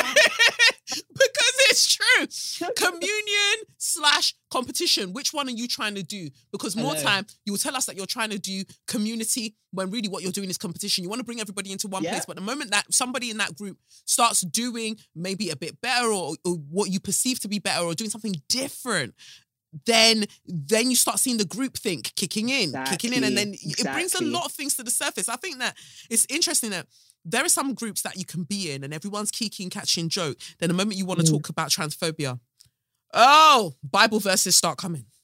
Child. Bible verses start coming. And it's just like, mm. okay, so talk to me. Like, what what then do you do you, yeah. you know, like suddenly it's like, right. okay, I now need to understand where you're positioning yourself in this because it's mm. starting to look a bit techie. Like, yeah. and and that's always sad to me. So I went to their um, hairdressers the other day um and i when i got there i she she could see that i'd dyed the tips of my locks and she said mm. to me oh this looks so nice oh it looks so nice you know why it's nice because it's going to help you cover up the grays and i and i was like oh i like the grays older woman i was mm. like i mm-hmm. like the grays she's like you do Mm. Oh, mm. oh no, but you, you know, it just looks nicer when it's all one way, don't you think? I was like, no, I like the grays, yeah. and she just seemed shocked. She seemed mm-hmm. really, really shocked, like, mm-hmm. and I just thought to myself, like, what are you so scared about when it comes to your body doing what your body does? Like, what? Not being desirable anymore. Exactly. And to who? Exactly. Do you see what I'm saying? Like for man. I'm gonna go keep dyeing my hair for man. Yeah. Yeah. When Lady Saw yeah. told and me it, that man is the least of my problem. I mean, I think it's, it's even in the Bible. I personally think that's. Uh, yeah, that's why you need to bring out the Bible verse for that. It's so true, and even like the pressure for us as Black women, like the whole Black doesn't crack narrative, and oh. it's like actually it does and it's okay yeah. like it's actually all right to grow up and it's okay to look your age and um, i think so many of us just we feel this pressure to be perfect and it's something we delve into in the book in terms of this kind of pressure to be a superwoman, mm. right? You need to be superwoman, which is the woman who, despite her age on her passport, doesn't look like it. Yeah. Despite, you know, how stressful life can be, doesn't look like anything's touching her. Mm. It's just this prim, proper, perfect, composed, poised, classy woman. And it's like, no, you can look like what you're going through. You can yeah. look like what you've been through, but you can, more importantly, just be normal. You don't yeah. need to be exceptional. Yeah. Mm-hmm. Right. And I think if more people had supportive friends around them who let them know, we don't expect the extraordinary from wow. you all the time. Whilst we support your goals and we support your ambition and we want to help you build the life you want, you don't have to be perfect here. You can actually be imperfect here because you're in a safe place. Ooh. You're in sisterhood. And that allows them to say, girls, my hair is going grey and I don't feel like dyeing it. And people be like, live your best life. Like, Yeah. I remember when my mum stopped dyeing her hair.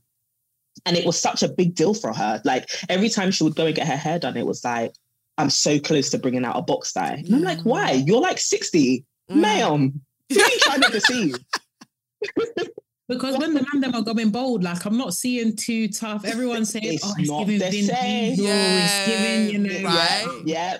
Um, Yeah. I, I think there's something to be said, right, about the fact that women are penalized for getting older or Oof. penalized Mhm. for their body going through specific functions, right? When we think about Mhm. things like menopause, when we think about representation for Yeah. older women, it's important to like divest from patriarchy when we're engaging with these topics because it allows women the freedom to talk about these um real life issues and real life things that we're going to face Mm. when we get older without feeling the pressure to have to maintain looks to maintain aesthetics and it comes back to why attaching our significance as women to our aesthetics is so dangerous and so harmful because Yeah. these things by nature will change by default will change. change and i think what's really beautiful about sisterhood and it's something that me and courtney have been very intentional in cultivating even with tms Mm. we can do the brunch, you know, with the brunch babes where we wear the power suits and stuff like that. That's real cute. Mm. But this is also a space where you can, uh, you know, bring the glass of red wine. It's been a tough day, you Yeah, know, yeah, come with your bonnets in tow.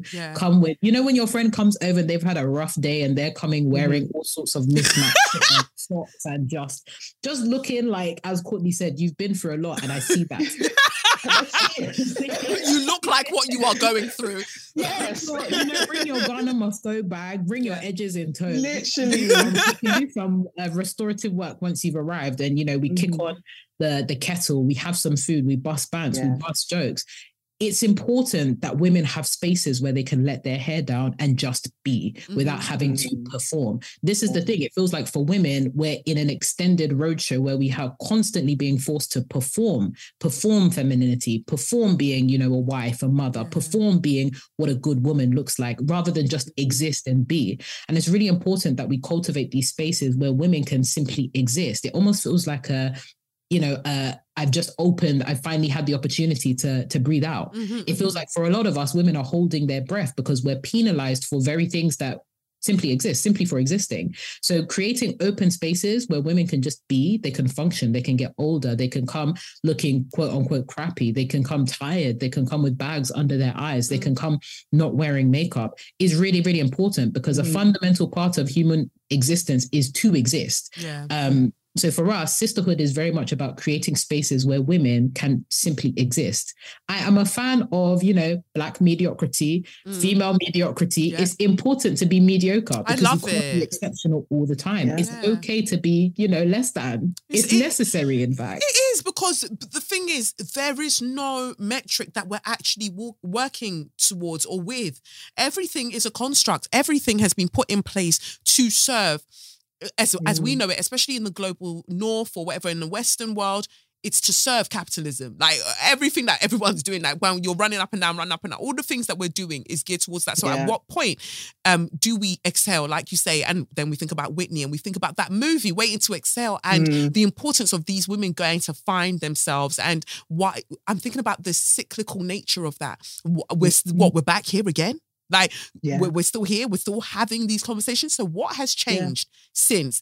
Everyone, you know, you've got men that will say, "Oh, but Nia Long, man, like look at Nia Long. Like that's what a woman needs to be looking like when she's getting older." Do you know what Nia is going through? Do you know? You don't know anything there. But again, it just comes down to as long as you look good, you automatically are having a good life or you're aut- automatically a quote unquote good person. And Mm. that is not the case. There is, as you say, so much emphasis placed like placed on aesthetics that we don't allow for people to um exist in their full kind of um expanse. We don't give them all of that space for their potential.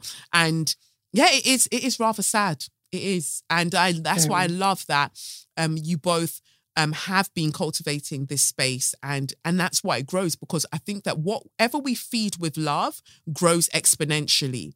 You know, Mm. that that is so important that we do that and we look at ways in which you know because one thing I think that I've been trying to unlearn I'm not doing great at it but um what but again black mediocrity yeah Work in progress. You know? yeah um, God is still working on me it's not cussing somebody's hair when they annoy me It is so hard because I know I do it with like Kemi Badenoch or whatever. All the like Oh, I, I, no. I, will- you know, Oh, or or. Candice, what's her name? Um, um, can the one, the American one. Like they will just do something, and the first thing I want to go is like, but look, and I have and my Yeah. friend Rihanna would be like. Kelechi, try and cuss them without cussing their looks. Yeah. So it, it, like you said, it's a lot of Ah, and then you get, It's but it's it's a point. It is a point. Yeah. Like you can't be saying this, saying this, saying this, and then the moment somebody does something that's wild, extremely go wild, they, that does that doesn't mean that you can let the rules go just because you want to cuss them individually. You know? Exactly. And that's something we talk about so much like integrity. Mm. You have to, this thing has to be consistent across the board. And so many, and I really respect that, by the way, because it's one thing to be really passionate about something and just kind of default to, like you said, throw all the rules out the window. Yeah. And then there's another thing to try to be conscious of sticking by what you believe. Yes. And we talk about it often with social media content, which is so many people are living hypocritically Mhm. and they're doing more damage to their cause than they they they know, Mhm. right? And we see so many content creators who are building brands and businesses off of virality and virality that is based on hate, ignorance, or stupidity, Mhm, mhm. right? And the next thing you know, instead of really correcting themselves or really thinking, does this align with my true views and who I want to be as a person and what I want to do to my digital community? They instead keep feeding into the nonsense because it means that they get more money in their pocket. Mhm. And then we have to talk about the capitalistic nature of the digital world, Yes. right? And how you getting views and you getting retweets, no matter how wild what or damaging or problematic what you said is, puts money in your back pocket, and so you won't stop. And so for us as, as co-founders and really seeing this as a digital community and Yeah. not just a social media page, you know, we have to be so mindful about the well-being of the people who actually watch us Yes. and listen to us. And that's a key part of doing this whole sisterhood thing, which is you have to view even your audience audience members as human beings Yes. and not just numbers and not just clicks. And so one thing I really appreciate about you, Kelechi, is even though you may be learning and Mm. you know changing, is you've always been consistent, Yes. Yeah. right? You've always been very much this is who I am, this is what I believe, and I'm gonna ride with that all the way through to the end. And I think that allows people to find safety Yes. in following somebody, in knowing that actually they know when they're crossing the line or they know when they're being hypocritical or mhm. they know when something's out of character. But I think more digital creators and more people who say that they want to lead something, whether it be a, a conversation and a thought or an event and a Right. page, they need to be more conscious of that Definitely. because people are following you and you're actually impacting their way of thinking. Um, and that matters. And that gives you a degree of responsibility. definitely courtney and i think that that's it like there there is a way that the internet social media it, um, our brains are malleable we know that Yeah. and and what they're being fed with is very wild like even if some people aren't even seeing the monetary gain from the things that they're doing that dopamine sort of hit that they get when they see Validation. and they see Mm. that they don't care what is actually being said it's just feeding their brain you know that that's now overstimulated. It's Yeah, feeding it yeah. that people are responding to me because ultimately a lot of people feel unseen. A lot of us feel Mhm. unseen. I went to go and watch um Sleepova last night um a fantastic ensemble um cast at um bush theatre. And Bukky Bakray, she's um, one of the actresses in it, and her character, they're all preparing for prom, and her character is obsessed, like so obsessed with getting kissed at prom, and she doesn't care if it's Mm. Anthony or Antoine, they're two bro- uh, twin brothers. She doesn't care which one it is, just one of them, Sha, must kiss her. And um, one of her friends was like, "Why are you so obsessed with being kissed?" And she was just like, "Because at least if I get a kiss, it lets me know that I actually existed, I was actually here." At um in secondary school, like I actually was here, and I thought, rah, I don't know why it happened, but I just felt like a tear kind of spring to my eye when I was Mm. watching her say that. Bukky Bakray is an incredible actress anyway, but it was that line, the way that that line particularly was written, and I thought, but isn't that it? Ultimately, Mm. some of the things that we are looking for, especially when it comes to romantic dynamics and things like that, is to uh, quantify that we were here, like that we existed. But that very same thing you're looking for is also in community to be affirmed collectively in sisterhood in community Literally. generally would would actually keep you here in a way that maybe a one-to-one might not you know Yeah. Yeah, yeah. Yeah.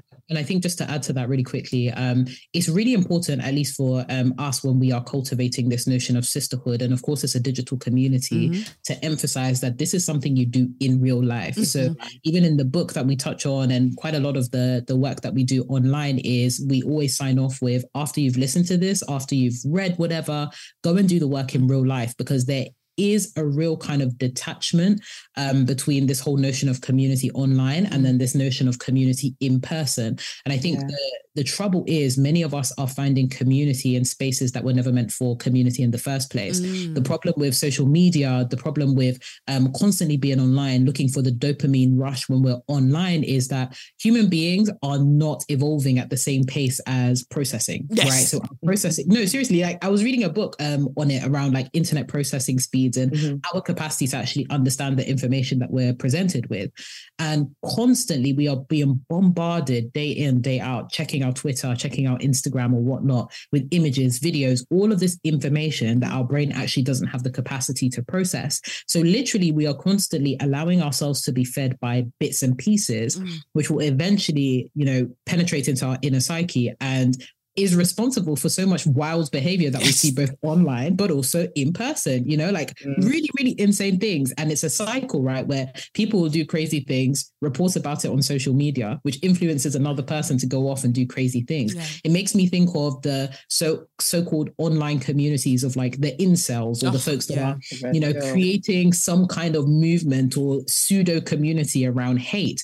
And it's really important that when we are creating this notion of community and being in communion with people, that we seek out community in person because the desire to be around people and want people to like us is a very human need. Yes. It's a Yes. necessity. Yes. We can't live in isolation. We need friends. We need people around us. That is a necessity of the human condition.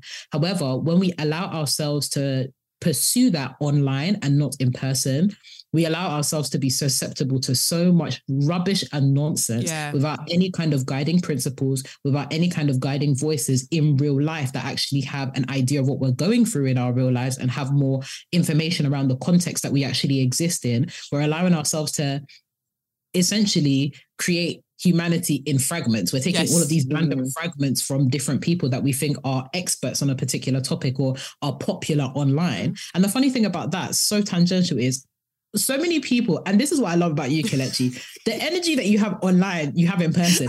Too many people, no, no, no, it annoys me. Too many people have all of this energy online Mm. because they come across as popular, because they think a lot of people like them, follow them, share them, retweet, whatever. They've had their cool, uh, whatever, viral tweet or Yeah. whatever. You meet them in person, and it's like you're not coming with the same energy that you came. no. Right? For better or for worse. Some folks will be like, oh, I'm going to bang you um, online and then come in person. All of a sudden, it's like, oh, that's a matter for the police. That's a matter for the police.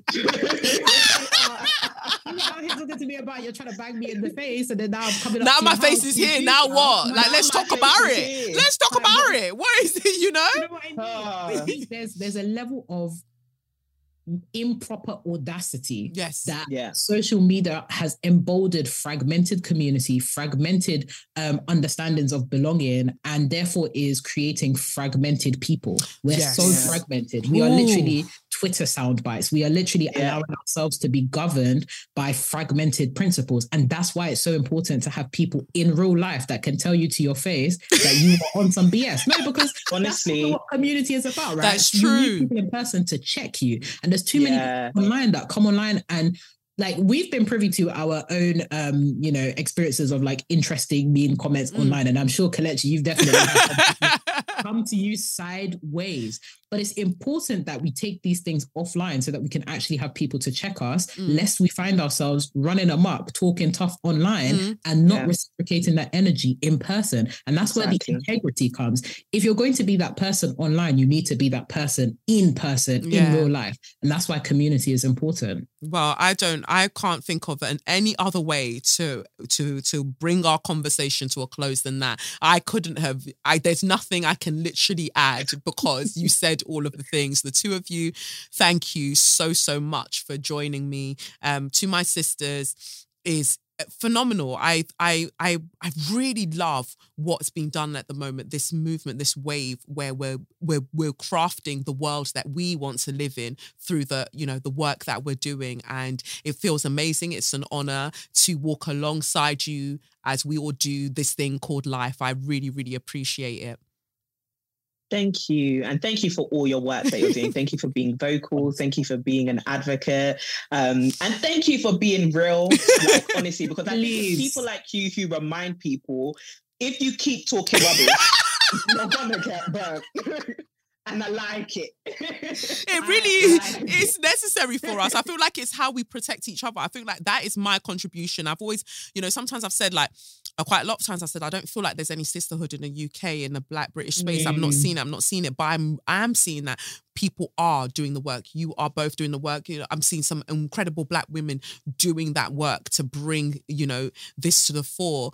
Um, mm. And so I've, even without that though, even if I felt or perceived that that wasn't the case, I felt like my contribution would at least be, let me pattern these guys just one time. Let me just, pat- so at least we have the space because if we're holding them in reverence or pe- these certain women are holding these people in reverence, like despite their toxicity let me just bring mm. them down a notch so you can understand that that those Come aren't on. the people that you need to revere now shift your gaze and think Come about on. the women and think about the people or even the men who are alongside you the folk who are alongside you think about mm. them build with them and don't let these people these um, um appear to be boogie monsters because they can't do nothing they can't do a it's single thing and, and so that was yeah and, Come right, on. so you just had to and I feel like so that I feel like it's one of my main contributions. Like, let me just show you that it's merely a shadow puppet.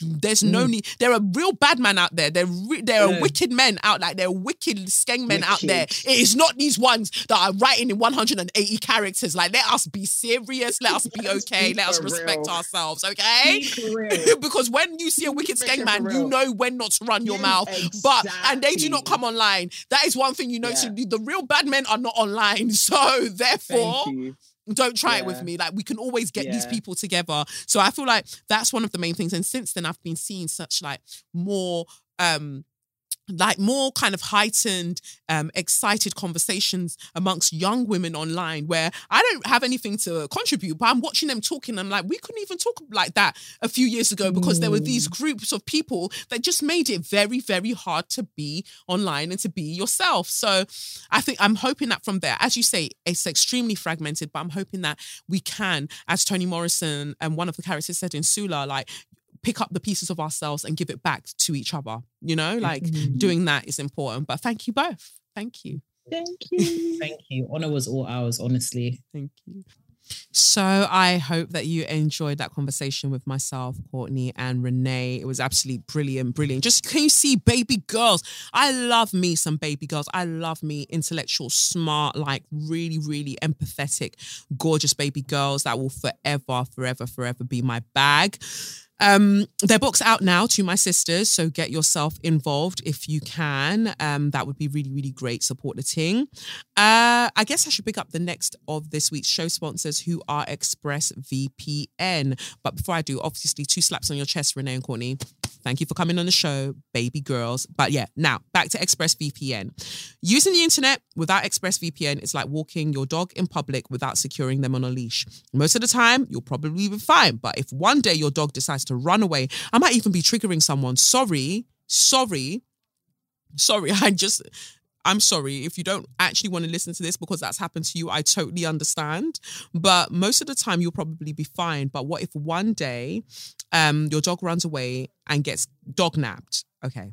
It's better to be careful especially when it's as simple as using ExpressVPN. Every time you connect to an unencrypted network in cafes, hotels, airports, etc., your online data is not secured. Any hacker on the same network can gain access to and steal your personal data. But ExpressVPN creates a secure encrypted tunnel between your device and the internet, so they can't. It will take a hacker um, with a supercomputer over a billion years to get past ExpressVPN's encryption. ExpressVPN works on all of your devices, whether it's your phone, your laptop, tablet, or even on your smart TV. And it's so, so easy to use. You just fire up the app and click one button to get protected. So, Get an extra three months of ExpressVPN free at expressvpn.com slash straws. That's E-X-P-R-E ssvpn.com slash straws to get your life. For those of you who are always asking Kelechi how are you watching those shows? It's not in our country. How are you watching those shows? That's exactly how i'm watching those shows and i sure as hell will be using a leash for those shows that i'm watching and protecting my um, data with expressvpn.com slash straws. Go and get involved um, and let's get So You Mad. So remember that BBC journalist that we spoke about before? I think it was on So You Mad as well. The one who um, comes from a family of aristocrats. Well, there's a bit of an update on her. Um, her name was Laura, or is Laura Trevelyan maybe that's the pronunciation because you know I just be giving these people different pronunciations every time. Anyway, reparations. Um, BBC journalist quits corporation to join fight for Caribbean slavery reparations. Well, I mean the BBC is really struggling at the moment with all of their higgy haga, the way that Gary Lineker flogged them. But um, anyway, let's read. Laura Trevelyan um, has left the broadcaster BBC to become a full-time roving advocate on the campaign to secure financial payback for the Caribbean um, for, for the Caribbean from the from former colonial powers like England. She spent 30 years at the BBC, and her aristocratic family made history for publicly apologizing for owning more than 1,000 slaves across six plantations and paying reparations. The, uh, the reparations was just 100,000 pounds, by the way. Um, last month, along with her family, Miss Trevelyan uh, traveled to Grenada and announced the 100,000 pounds reparations payment that would come from her pending pension payout from the BBC. Yo, okay, so let's talk about it your family are pussy class, Laura. I I hate to break it to you, but your family are pussy class because basically you're telling me that this is coming out of your pension. So the money that your aristocratic family have, they're not actually willing to part with it. This is something that you've done of your own accord, but everybody else is there just looking while their teeth are rotting, rotting from all that they've been consuming, all that they've been taking their teeth are rotting and then you've just come and you've gone that you'll pay this from your pension. I see it, I appreciate it, but you need to get the rest of your family in fucking order because what they don't want is a fight, to be honest. Um, carrying on anyway, it says in a tweet on Tuesday, she said, A new chapter is starting for me. After 30 incredible years at the BBC, hmm, incredible is a funny word, I'm leaving tomorrow to join the growing movement for reparatory justice for the Caribbean. Thank you to my beloved colleagues and to our amazing audience. I couldn't be more grateful to you, um, to you all. She will now be working with figures including Labour MP Clive Lewis, who has advocated for reparations for former imperial colonies. Speaking to the Telegraph, she said, Now is a good time to attempt to secure reparations. The coronation of the king and his comments about being ready to talk about the legacy of slavery provides an opening for a wider discussion. Alongside the wider campaign, she said she wanted to work with families who had a history of slave ownership like her own, like her own to make amends you still need to work with your family though, because your family hasn't actually parted with any money from what I'm understanding here. Anyway, announcing the apology to Grenada, Ms. Trevelyan uh, previously tweeted Today in Grenada, seven members of the Trevelyan family presented a formal letter of apology to the people of the Caribbean island. We apologize for the actions of our ancestors in holding your ancestors in slavery. 104 members of the Trevelyan family signed the apology. How did 104 members of your family sign the apology, but only 100,000 pounds make it make made it to the uh, to Grenada? The math is truly not mathing, and I'm not knocking your efforts, white lady.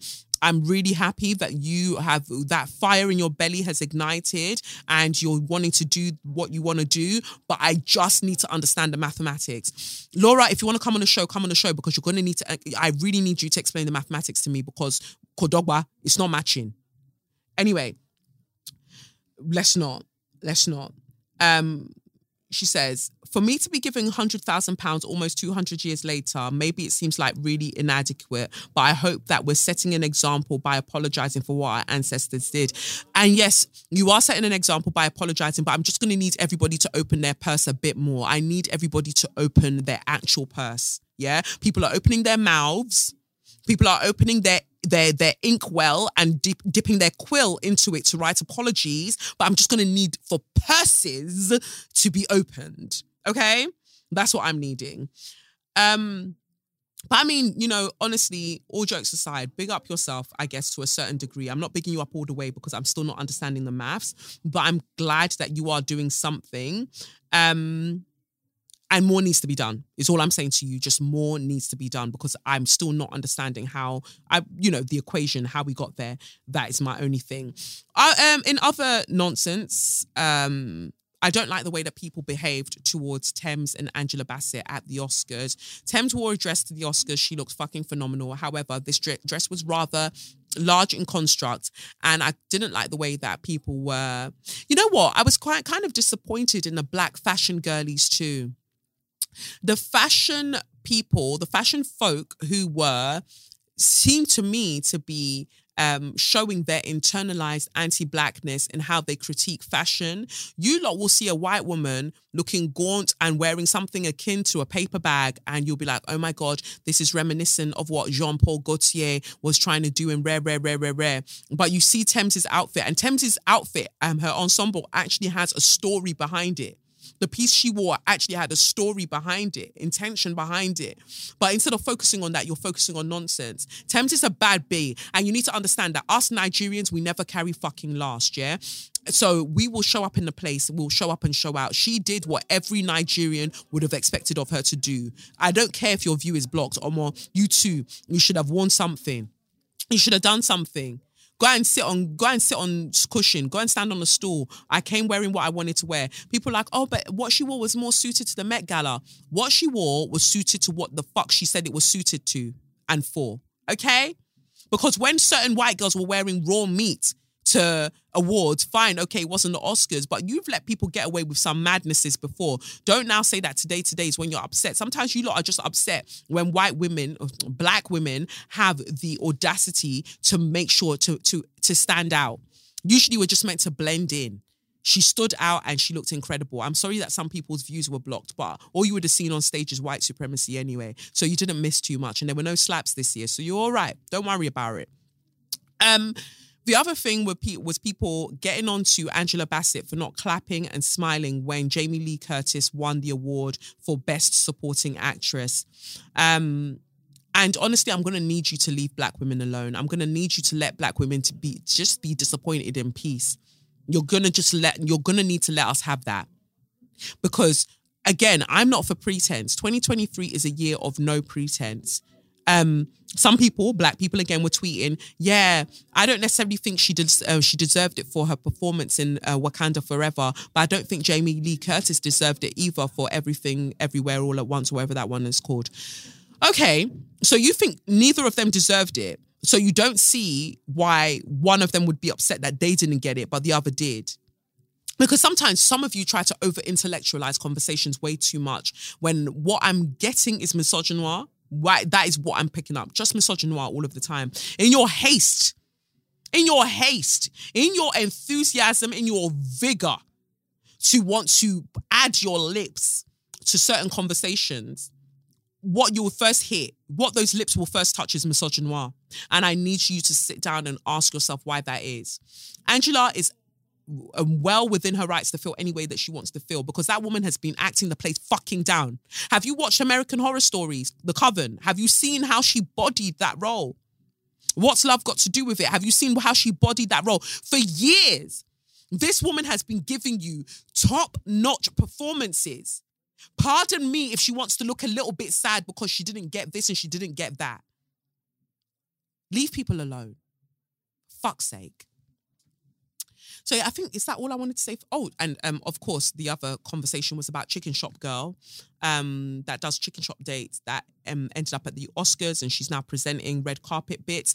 And you know, some people are upset, but obviously you've got the other people again, misogynoir, who are like, "Why are you not upset? Why are you being so bitter? It doesn't matter that she's white. People like going on her show, and they went on her show, it got numbers, and that's why she's at the Oscars now. And again, I need for more of you to practice critical thinking. Ask yourself why a white girl can co opt something to do with black culture, exotify herself within that, be supported in exotifying herself within that to the point where it matters for people, artists to go on a show, black artists to go on a show because they know that the numbers are there, right? And so they go on. She gets bigger and bigger because again, she's she's not actual, she's not actually the thing. The black people are the thing, but it's made to look as if she's the thing. And again, this is how blackness is used um, and it's um, monetized in a way that doesn't benefit black people all of the time. Would a black woman with a chicken shop date show have popped the same way?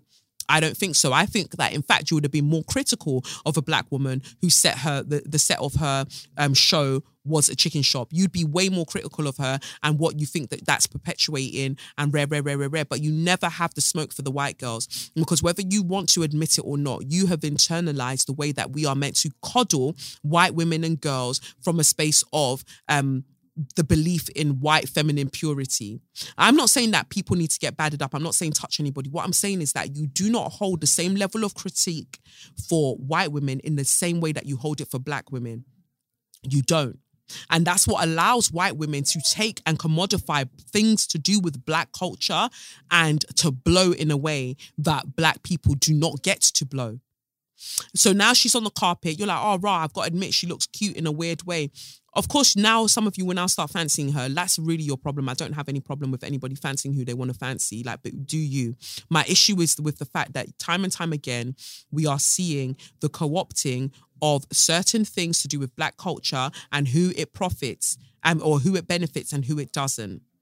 That's all that's been said. And if you can't see that, and any time that black women mention it, all you want to say is like, why are you not being so bitter? Her show banged. What is the problem? It got her to where she is. Fine that whole um uh, um weird chin um self-deprecating humor weird girl humor weird white girl humor thing that she does works for her i'm not taking that away from her works for her but she wouldn't be where she was if it wasn't for black people or where she is if it wasn't for black people and that needs to be known it's that simple it's really that simple that's it um, but yeah, that being said, um, straw of the week, aka suck your mum. Let's get into it. Oh God, this is sad. Trigger warning: suicide. Okay. Right. So, well. Oh God. Guess guess I gotta get into it. Um, a teacher, a head teacher, took her own life um, being stressed out about an Ofsted report. And honestly, I don't know. I don't know. it says here head teacher killed herself after news of low Ofsted rating, family says. Ruth Perry was told that Caversham Primary School in Reading would be downgraded to inadequate. Um, Ruth Perry, 53, who had worked at Caversham Primary School in Reading for 13 years, took her own life in January after she was informed that the school was being downgraded from outstanding to inadequate. Her sister, Julia Waters, said Perry had described the inspection in November last year as the worst day of her life. She said Perry had been an absolute shadow of her former self while waiting for the report's publication. Um, Matt Rodda the Labour MP for Reading East said Ofsted must take action after Perry's devastating death. Ofsted must now ask themselves some tough questions about their role and how we prevent further tragedies in the future. Rodda said he had met with the uh, met the school's minister Nick Gibb, adding, "I think it's fair to say there are local concerns about the way that inspection was carried out, also about the way the Ofsted framework and other regulations affecting Ofsted um, effectively work." Um, and the wider pressure on head teachers. Waters told BBC that um, Perry was informed that the school's rating would be downgraded on the first day of the inspection, which was the first she had faced as a head teacher. She said inspectors reported that a boy doing a flossing dance move from the video game Fortnite was um, evidence of the sexualization of children at the school. She said inspectors told staff they had seen child on child abuse, which turned out to be a playground fight. Waters said Ruth took her own life on January 8th all during that process. Every time I spoke to her, she would um, talk about the countdown. I remember her um, clearly day, uh, one day saying 52 days and counting. Every day she had this weight on her shoulders hanging over her and she was she wasn't officially allowed to talk to her family. I remember the very first day I saw her, rather than just speaking to her on the phone, a couple of days after the end of the Ofsted inspection, she came. She was an absolute shadow of her former self. Um, the report, which was published this week, found the school to be in good uh, to be good in every category apart from leadership and management, where it was judged to be inadequate, the lowest rating. It meant the entire school dropped to the lowest rating. Waters said the rating had destroyed the vocation of her sister, who had once been a pupil at the school. Oh my God. This one word judgment is, is just destroying 32 years of her vocation. Education was her vocation. 32 years summed up in one word inadequate. She said it just preyed on her mind until she couldn't take it anymore. The Ofsted report said the school leaders did not have the required knowledge to keep pupils safe from harm. In response to the report, Caversham Primary School said in a letter, the school, led by Ruth, responded immediately after the inspection visit to take action to resolve the issues raised. Following the heartbreaking loss of Ruth, we have continued her work to ensure that the school is an effective, safe, and happy place for children to learn and achieve. Um, Matthew Purves, sound funny name, um, or is it Purvis?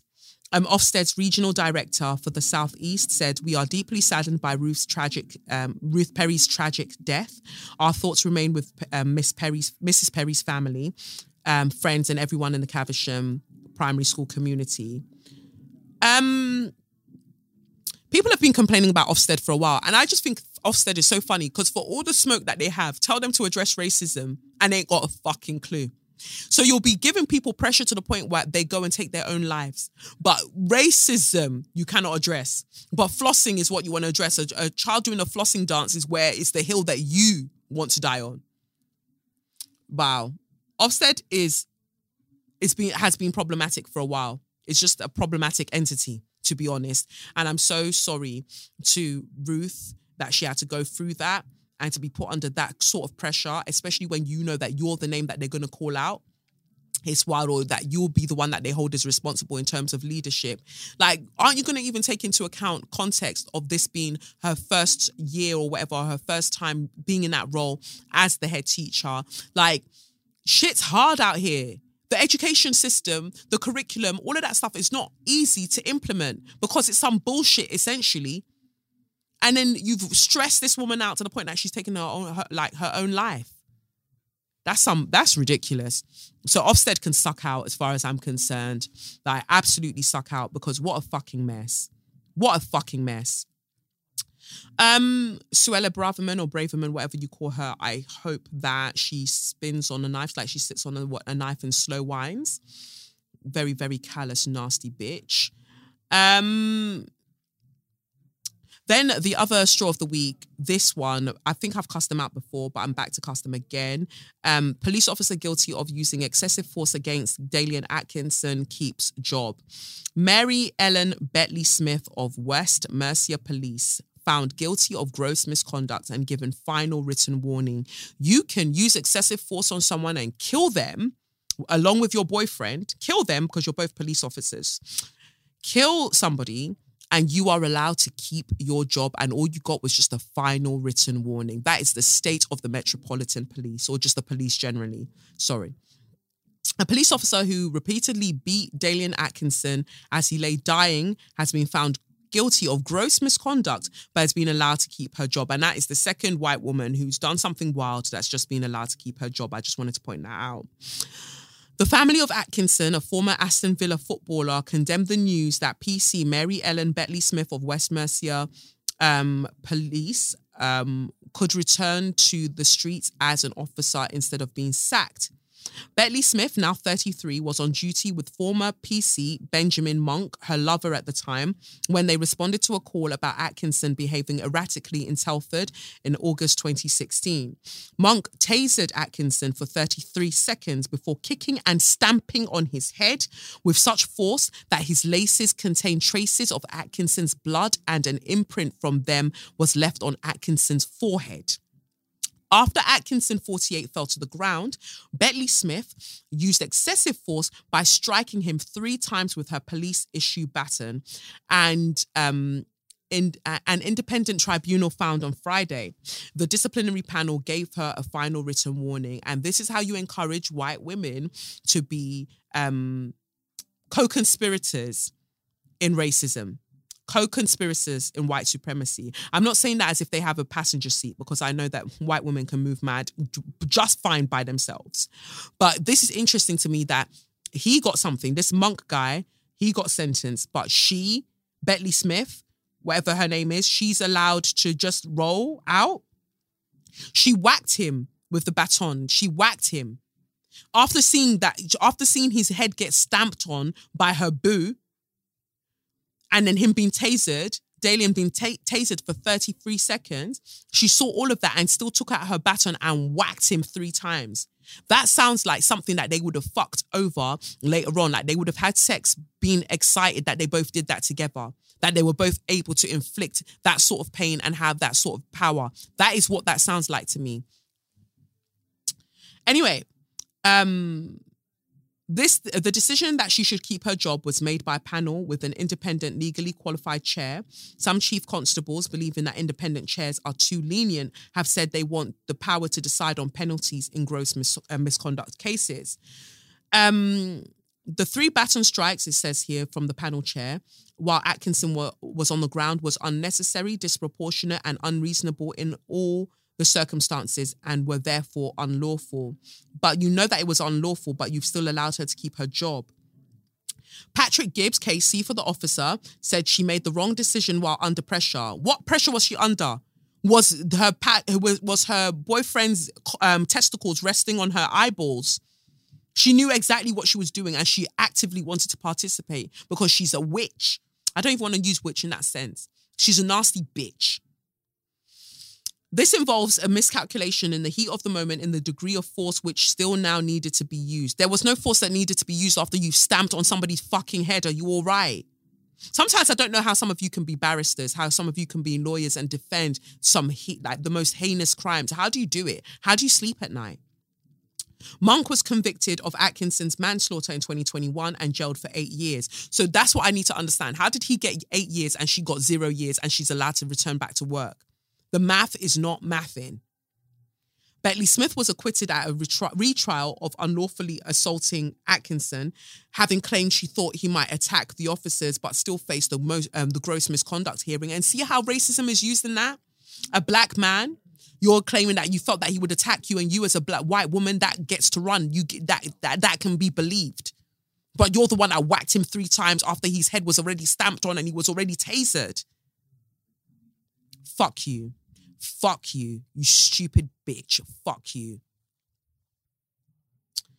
Atkinson's relative said Dalian Atkinson's family welcomes the panel's decision that the assault on Dalian was, as he was dying, constitutes gross misconduct. However, as a probationary officer, having demonstrated such violence and um, poor judgment, it is very concerning that she was not dismissed immediately this afternoon and that she will be put back on the streets as a serving police officer. This brings the police service into deeper disrepute. His sister Elaine Atkinson said, I am disappointed really with the outcome because I did feel that it was serious enough for her to be sacked. His life wasn't as important, and what we have gone through the past six years, and the fact that they're talking about her, Bentley Smith, being on the rack, um, at the end of the day, um, Dalian's gone, and it's now, and it's down to those officers. Um, Deborah Coles of the human rights charity Inquest, which was um, which has supported Atkinson's family, said, "What an insulting and disgraceful outcome! A police officer who strikes a dying man keeping her job tells us everything we need to know about the broken system for holding police to account." Um, the police legal defense in this case relied on racist tropes that Dalian was violent and dangerous. We know from the evidence that he was, in fact, a man in mental health crisis who needed care and protection. Instead, he was dehumanized and faced police violence. Um, Monk was the first British police officer in more than three decades to be convicted of manslaughter during the course of his duties. Um, in 2011, he had been allowed to stay in the police after he was found to have committed gross misconduct for failing to fully declare past criminal cautions he had received before joining the police. Um, that tells you everything you need to know, really. Um, I hope that this cow never knows peace you raggedy bitch, she'll never be well with you. And again, like I said, I've said it before, even working my way all through the article, that they use racist tropes to get her off. And what did they use? The myth of white feminine purity that I was just talking about. Sometimes you might think me a, a mad person, but sometimes I feel like I am one of the very few people who actually sees Wagwan and can connect the dots. So I hope that this episode has helped you connect the dots because shit is real mad out here. And um yeah, I'm just not with it. Um, so rest in peace, Dalian Atkinson, and um, all the other people who have been victims of police brutality, and true justice has never been found or sought for them because of the nature of um, white supremacy. I'm so sorry. Oh, well, I guess that's it. I really, really talked in this episode. You know, I won't be surprised if this thing is two hours, but I hope you enjoy it, Sha. Um, yeah, like I said, book onto the live show in New York. Hope to see you there. There's standing um, standing spaces now because the seats were pretty much done out. Um, or I'll see you at the live show in September. Um, I'll probably have other little bits that I do before them. Go and pre-order my book if you haven't pre-ordered my book already. Um, do that, and um, yeah, I guess that that's it. God, I'm hungry. I'm starving. sometimes things just are sad, you know, just sad.